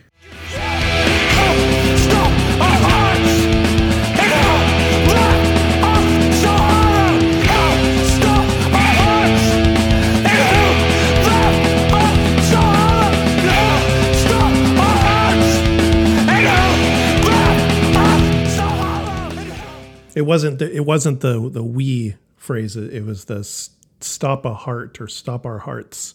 That's something that comes up quite a few times in his lyrics. Is stop a heart, stop our hearts, stop your heart, and also we we are something. Uh, those are the the tattoo ready lyrics that he's yeah. so good at writing. Um, I'm going to continue playing because it's at 340 now. Yeah, we're going to do the, this this the super breakdown.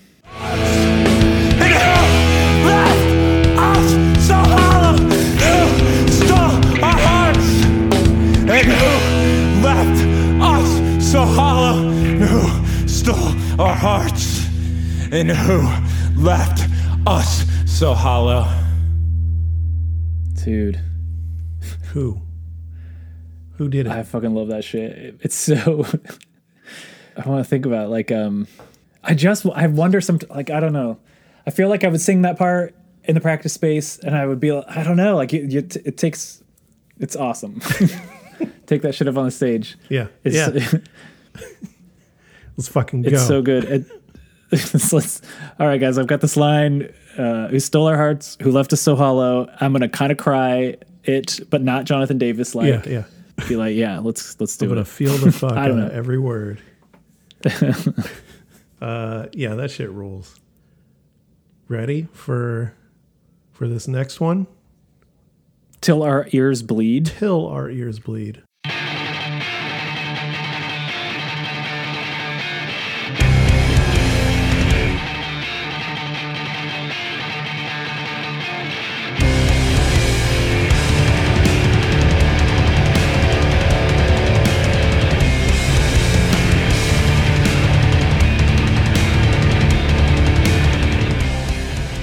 Nate, have you ever listened to On the Might of Princes? Uh, I just did yesterday Yes. for the first time. Have you? Yeah, I was familiar with them before I found the- the Saddest Landscape, actually. Just a few songs, though. I never, not until like way later did I hear their full albums. I thought when I was looking them up today, because I couldn't remember the guy's name, because I'm an asshole and I couldn't remember the song that they're making a nod to in this song. So I was looking that stuff up today, and I, I forgot their last album was on Rev, so I thought you might had been have been aware of it. Yeah, it's super weird. Like I feel like it's a late. I don't know what the hell I was doing with that one. I don't know why I missed it. Yeah. It's also like the cover art. Like when did that even come out? I did listen to the song that is being sung for Meg. I think is the Yes. song that he's like riffing on. That song's the best. It's incredibly good. And um, Yeah. I should, so for Meg is 2001. Yeah, I don't know when did um. The Rev album. This is the saddest, 03. the saddest princes. 03. Yeah, it's a bit after. Like I didn't pick. I skip. I skip out on Rev at about 2001 or two, and I come back to Rev with sinking ships, shook ones, end of a year, like that kind of era, like 2007. Oh, okay. Like How do you feel about end of a year slash self defense family? I th- I'm confused, broadly speaking, but the stuff that I have and ha- have listened to regularly, I fucking love. Okay. Especially that sincere, their Rev release, like sincerely, I think is the name of the album. Uh huh. That's Uh-huh. actually interesting because like it's super good. But that guy's vocal stylings on that, if I'm not mistaken, like I don't listen to that album every day or even every year. I don't think I've listened to End of Year this year or last year, even for that matter. But like, it feels to me like actually like what this dude is doing. Like when I keep thinking about the saddest landscape thinger, like I'm, I'm like, dude, he's this is like it's not a screamo voice as much as it is a hardcore voice Yeah. s- singing screamo, and I feel like that that sincerely album has a similar vibe. Uh, their vocal stylings are not ser- not super different, but I don't know. It, that's more. I, I say that the, that album is more like DC, that's right. Yeah. Which is what That's right. Really kind of drew me to that band for a while. Anyways, um, Till Our Ears Bleed is the song we're talking about, right? Okay, so this is the double bass drum song. Like maybe he does double bass drum a lot in these other songs, and I just didn't notice it because I'm a music idiot. Uh-huh. But this song has like that fucking super, super fast, hella metal drum beat. Yeah, I don't know that Can he you does identify- uh, double bass a lot or much at all. Even in this song, well, no, no, no, not not. I'm not talking about this song. Just kind of in general. So it might be just on this album or something that he like. I finally can afford this double bass pedal. or it's a computer. I wonder, like, so 135 is the only mark. I have that marker, and then I have the end of the song because they've got that like um that reference to this Yeah, uh, R- Rosenthal song, which I think they do a really good job on that. But like the double bass is like the double bass. Every time you have a double bass drum, you should also have two people playing the bass guitar at the same time. Like that's just how it should be. But Just Apparently not the case the time, always. huh? yeah, and at such a blazing speed that you're actually kind of Yeah. you know taken out of it. But whatever. Okay, let's hear it.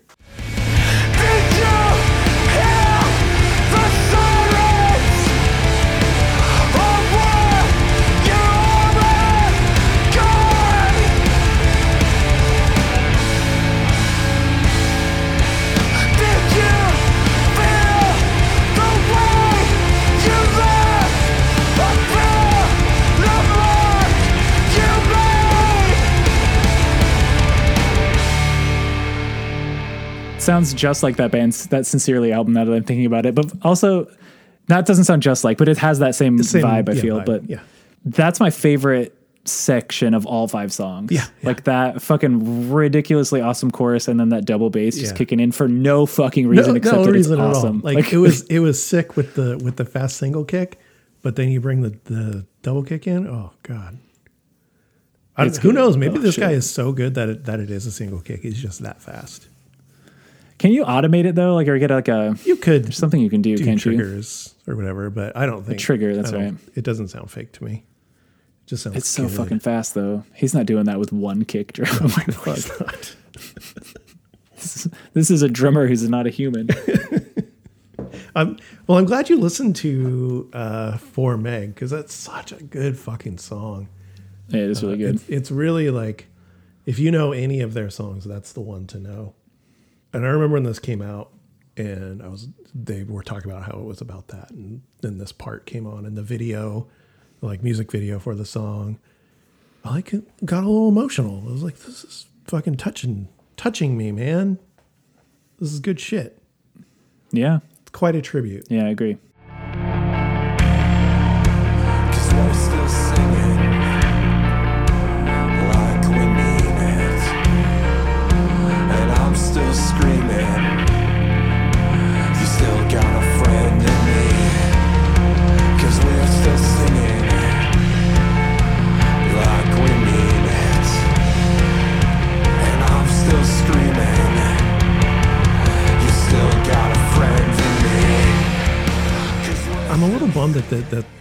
This band hasn't done anything since like 2015, like new material.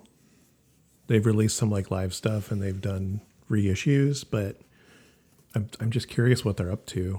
I was trying to find out today, but it doesn't really seem like they're up to much of anything.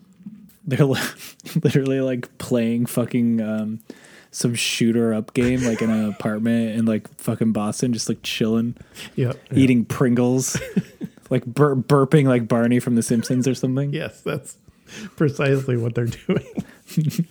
Because they're literally doing nothing. Like, hell yeah. They're at Moe's, living man. off they're just that hanging out at reissue Moe's. that reissue money. which which got them what probably like ten thousand dollars to split amongst themselves. if that. If, that, if that. that. I mean, they had to do a. Well, one of the things they they did a what's that called Kickstarter, which which I participated in, but you know I don't think you make much money off of that shit. Unless you don't deliver, you just take the money and then don't do anything Yeah, that you were promising. But that's more of like a GoFundMe. Yeah, that's a GoFundMe So- thing. Right? Maybe they should have done that. GoFundMe to eat Pringles and play video Yeah. games. Dope song. yes, agreed. You ready for our finale? Yeah, well, it, this the title of which is um our second date. Sorry, Danny. Oh. The temptation that is you.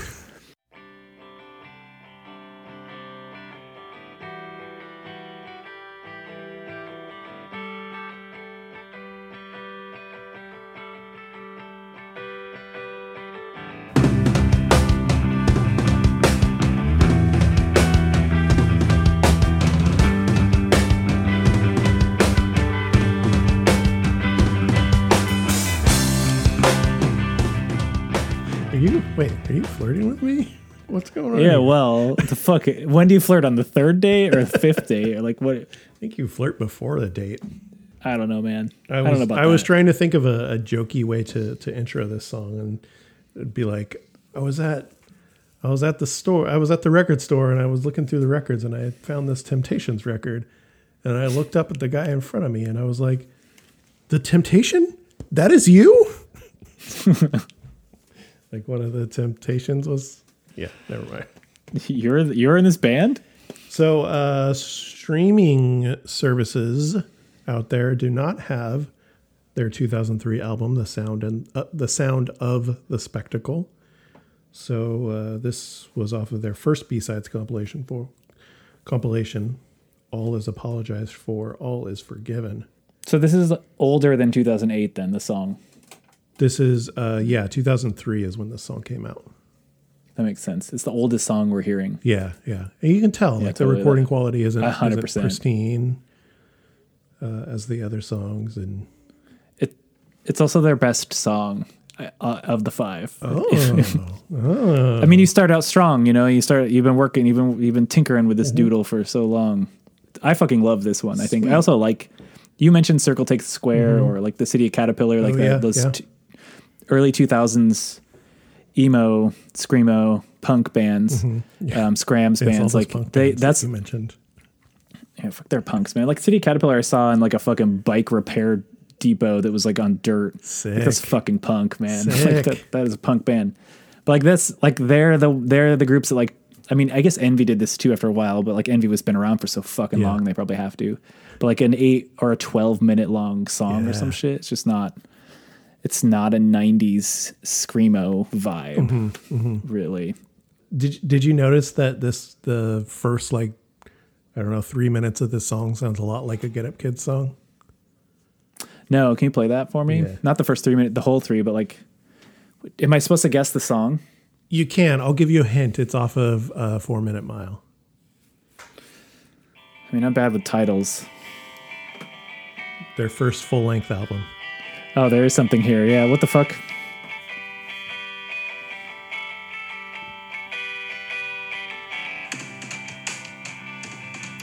You, is it the Better Half song? Yeah, I don't I don't know which song it is. I I was supposed to look it up today, but I was too busy at my stupid job. Um, but yeah, it's like better half or or something like that. But it, it I've always like there's a lead in that Get Up Kid song that that happens, and it never comes in on this song for for some reason. But it's it's always playing in my head. I can't remember what song. Uh, is it the song? Is, is it called Better Half? Maybe I can look it. I'll look it up.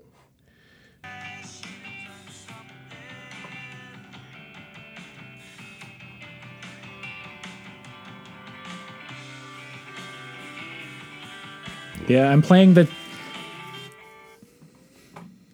I played the Temptation That Is You as you were playing that. The temp- yeah, the Temptation That Is You song. What the hell's that song called? The Temptation That Is You. That's right. From all is apolo- from all apologies. yeah, yeah. They're the same. That's the same riff. But the Get Up Kids wrote it first, so obviously Saddest Landscape are are pa- paying. They're paying homage to the legendary Yes, Skramz band. the legendary Get Up Kids. band. The Get Up Kids. Uh, oh, did I was thinking about this today? I keep thinking like about how you're from from Washington. Did you did you ever see the Get Up Kids back in your Washington days?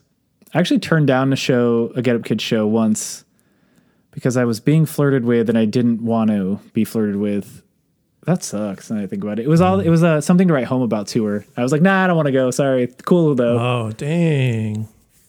That Yeah, I kinda regret there- that, I I have a live recording of them playing in Seattle that I downloaded like back in the, that that era, the something to write home about era. oh, it was totally that show. I bet it was that show. I mean, Wax, they said Waxwing opened. yeah, it makes sense. Which makes sense. Waxwing opened every show back then. I'll I'll uh, I'll see if I can if I still have those MP3s. I'll send it to you, and then you can be sad that you didn't go to that show. I guess I don't know. I was making the right choice for my emotional state at that time, so I was doing what the Get Up Kids were telling me to do. oh, okay, okay. I guess I don't know. I regret it. Yeah, totally. It's not like I had to Yeah. marry the person. Uh, you didn't want to give into the temptation that was that was them. They were, yeah. That's the problem, though. Is like the their the temptation wasn't them. So you know, Oh, um, you didn't want to give so- them the temptation. I didn't want to lead them on. I guess more would it Oh, be like, but like I guess like. No, I think a mature person would have said like, "I'd love to see the Get Up Kids with you," and then maybe stated clearly if I was feeling that uh, something more was on the agenda, that that's not something Uh-huh. I'm interested in. Like just actually like being honest with people is probably what it was. Instead, I passively said like, "No, I don't, I don't know the Get Up Kids. I don't think I'm interested in heading to that show. It's in Seattle. It's an hour and a half Fucking- away. That's a long ways away. is I'll see it. I don't have time for that. I'm not a Waxwing fan. I'll see you tomorrow. Have fun though. Oh. Yeah. I hope you're. I hope it's good. Get a shirt for me. I did that a lot back then. Like the, that was the stupid part of like living when I grew up. Where I grew up, it was about an hour and a half from Seattle and an hour and a half from Portland, and then Bellingham, where I went to school, Mm-hmm. was about an hour and a half from Seattle and forty minutes to Vancouver. But like the border could be unpredictable, so it was like not Sure, really sure. always a thing. Maybe it's a little bit longer, but going to shows was always sort of like like we would do it all the Mm-hmm. time. But at certain points, you know, you're just like, ah, fuck, I don't know. Yeah, I don't know if this is the for me tonight. That's a, that's it's like going to San Francisco from here. It's just like, yeah. oh I man. I totally get that. And like even even shows in SAC, like back in you know the early 2000s, I was going to shows all the time, and there'd be shows like that I would be like, oh, do I want to go? I remember being like, uh, Pedro Lion was playing at Capitol Garage, and I was like, oh, nah, I don't think I'm gonna go. And now I just kind of regret it. yeah, as you should. Yep. Sorry. I mean, I did. I saw him another time.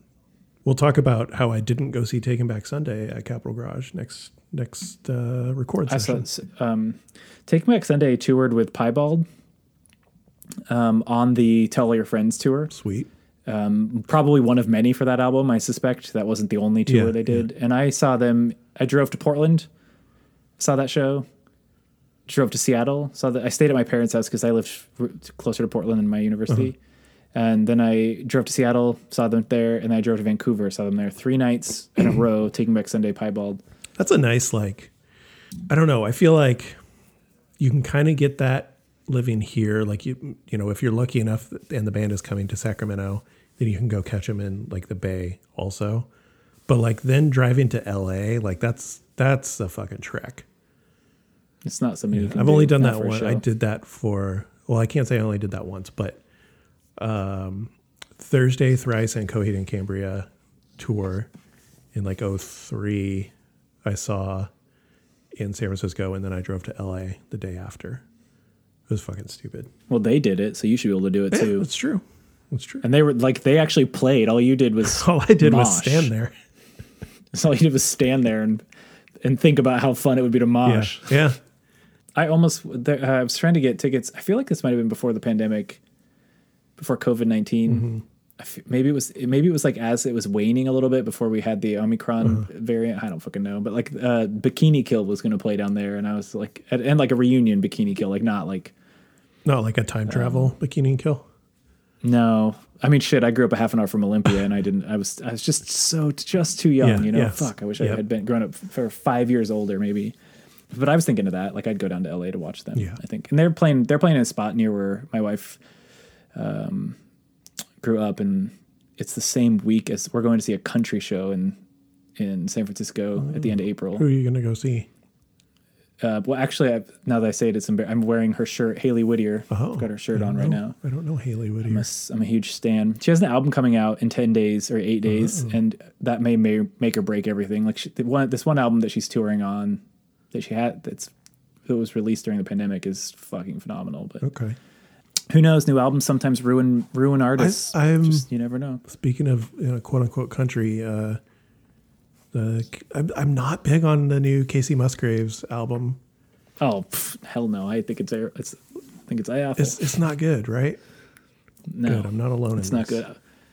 No, I also think you're not alone. Like in popular, Really? I don't know. I don't, it's not like I've read reviews or something. I didn't go onto Pitchfork.com and see what see what they gave it. But like, I don't know. Like, I also am. I'm um, d- d- uh, different trailer, same trailer, different Yeah. park. Like that's the album for me. That like, one is really one, but- good. That was the first time one, one I listened to when I found out about her, and then I listened to the one with like the blue sky album cover and like a fan. Slow burn. That one's really good too, but it's not Yeah. Country. I just like the the production quality on it is neat, and there's some interesting things that happen. It's she was like it's like her Taylor's Red. Like Sure. it's not Red. It's not the same thing. But you know the album that like kind of ditches the country Yeah, a little yeah, bit yeah. and like starts to define herself as more of a pop. Mm-hmm. artist. And it's so fucking good. And then that and then Taylor after Red did fucking 1989. Mm-hmm. It's like full bore like best album ever. and Kacey Musgraves does a cover of Brooks and Dunn for that Neon Moon thing, which is incredible. And then comes out with this fucking star-crossed album or whatever the hell it's called Yeah, and it's a pooper. It's worse than Reputation. It's- you know, not to compare these two artists, but you know what I mean. It's like uh, It's you're not you're not into Reputation, huh? I like some songs on Reputation, but no, not the album itself. Okay, no, okay. the full That's thing. I guess, go to. Are you I serious? hear I hear it often. The, just putting on Reputation. it's kind of wild. Yeah, she she really likes the first song. Uh, are you What is the first song? Is that what it is? Yeah. I don't know if I know that off, off the top of my head.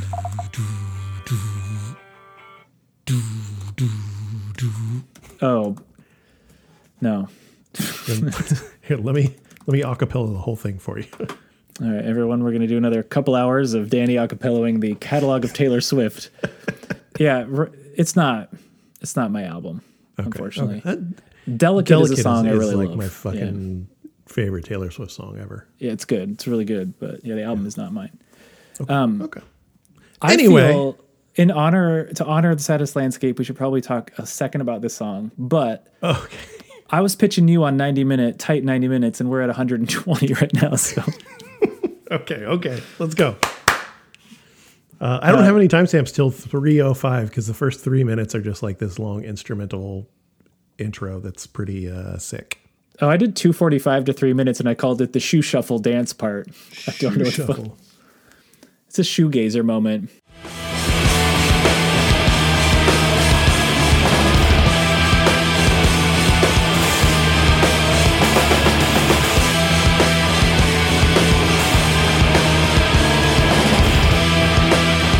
I would say at the at this time, like this is 2003, you're saying, so maybe even a year earlier.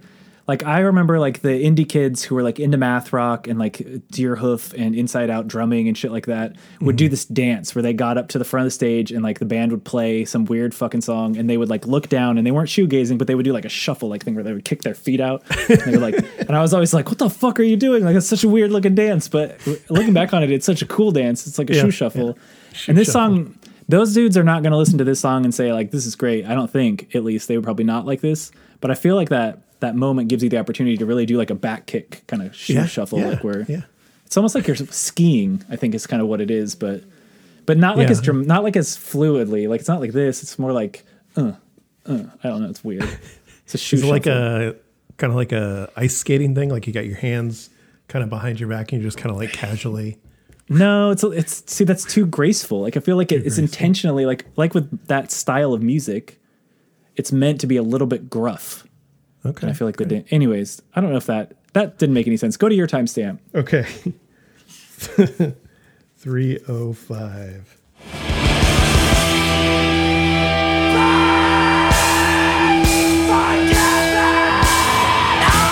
That's where you're supposed to start picking up the change, but it doesn't doesn't happen. It gets you close as hell. I mean, it's super hardcore. It's like a there's that crossover. Like, yeah, it's a hardcore fucking song Yeah. in that yeah. moment. When when in reality, this is an eight minute emo jam, is what it is. but but that's a Man, I never thought about part. Bane when listening to this band, but that totally sounds like Bane or like Redemption 87 or something. I would love to hear what the dudes in this band think of that. I wonder if like Bane has to be important to them. Bane has to be important to Sure. this uh, I- they're fucking from Boston. They probably opened for Bane. They could have opened for Bane. Well, I don't know. Bane in the time of their existence is not the, the kind of Bane that I don't know. That's true. Bane became a weird. It's not Bane. I don't know. I have some fucking hardcore friends who like still love Bane, like, Yeah. but I was not a huge fan with that Get. I think it was Get Blood or whatever. Give blood. Give Blood. And don't know. we start again. No, so I like that. That I like. That's. You I mean, I don't really like, it, but song. I don't think I've listened to that song since. I could play it for my mom and she would love it. Yeah, it's just yeah, yeah. Uh huh. You surely can. All right, my next timestamp is at seven minutes. Okay, I got some before that then. Oh, okay. Shit. 558. I love a good uh, stand back from the mic and scream into the air.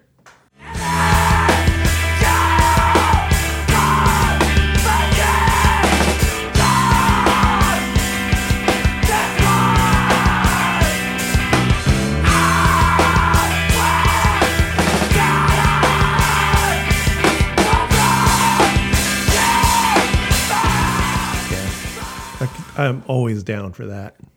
I also I am too. Like I agree. And what did you say your timestamp was? Uh, seven minutes.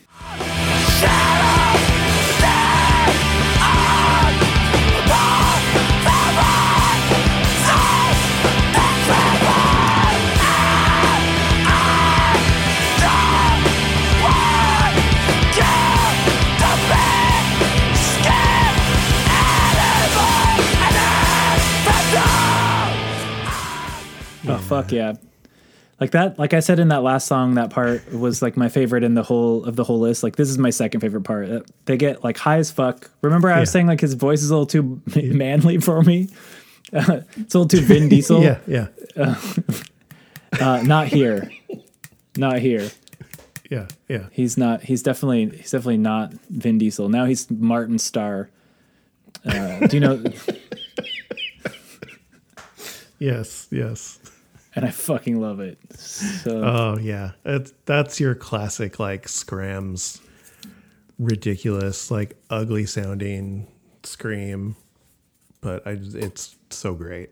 yeah, and it's. I think it's why I thought it was. This is such an early song because it definitely like sounds more like that. Uh, Yeah, th- what what I think of when I think of like emo from the late '90s, early 2000s. Whereas like some of this old, this later stuff is like they're a good band. Like not. yeah, they're actually good. But later Yeah. on, they've kind of grown and evolved and all that, but but they're a rock band, uh, and here they're they're not. Like they're just a fucking. Th- I mean, they're the saddest landscape on this Yeah. song. yes, Right? yeah, Like they're living up to their name. it's fucking dope. This song rules. Sweet. Do you have anything else to say about the saddest landscape? No, I think uh, I'm. I'm glad. Uh, glad you took the time to to uh, compile a list of songs for me to listen to. I think I'll try out some more. So you win. I win this round. I went into this trying to hate this band, you know, as you do.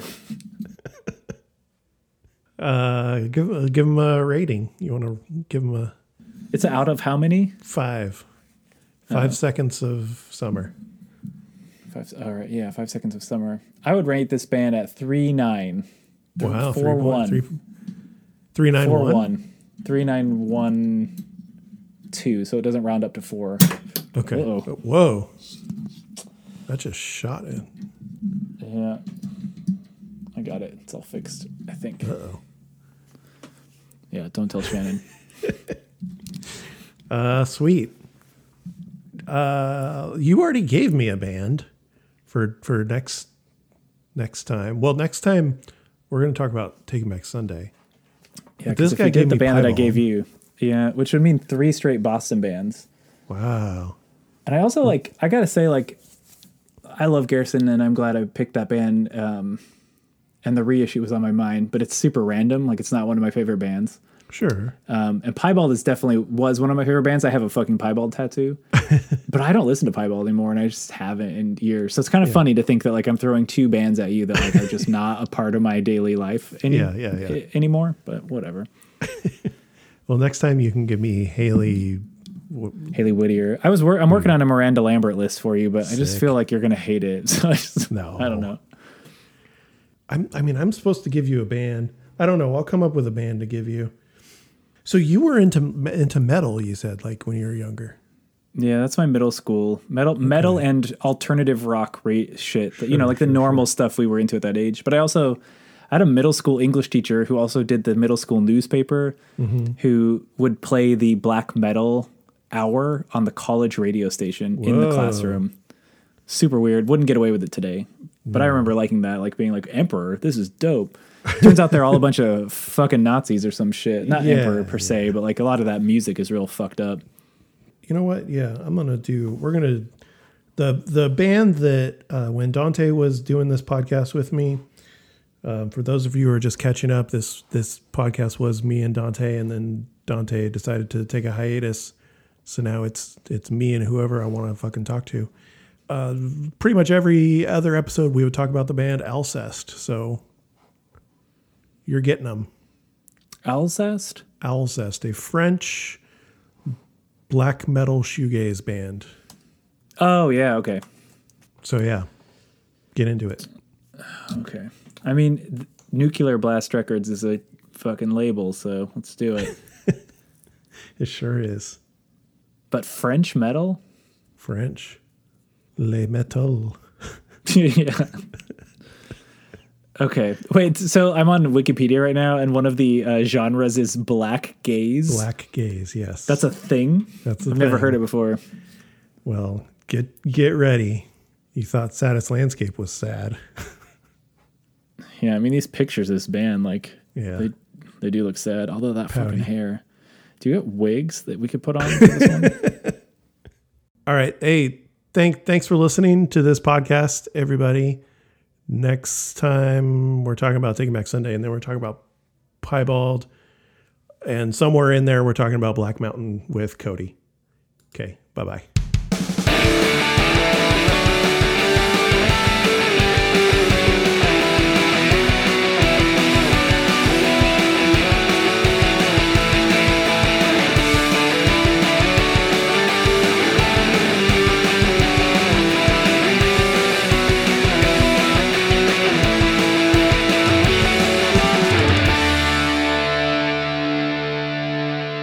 Wait, does Dante have long hair, like long No. middleman hair? No. That's too bad. He's got short hair.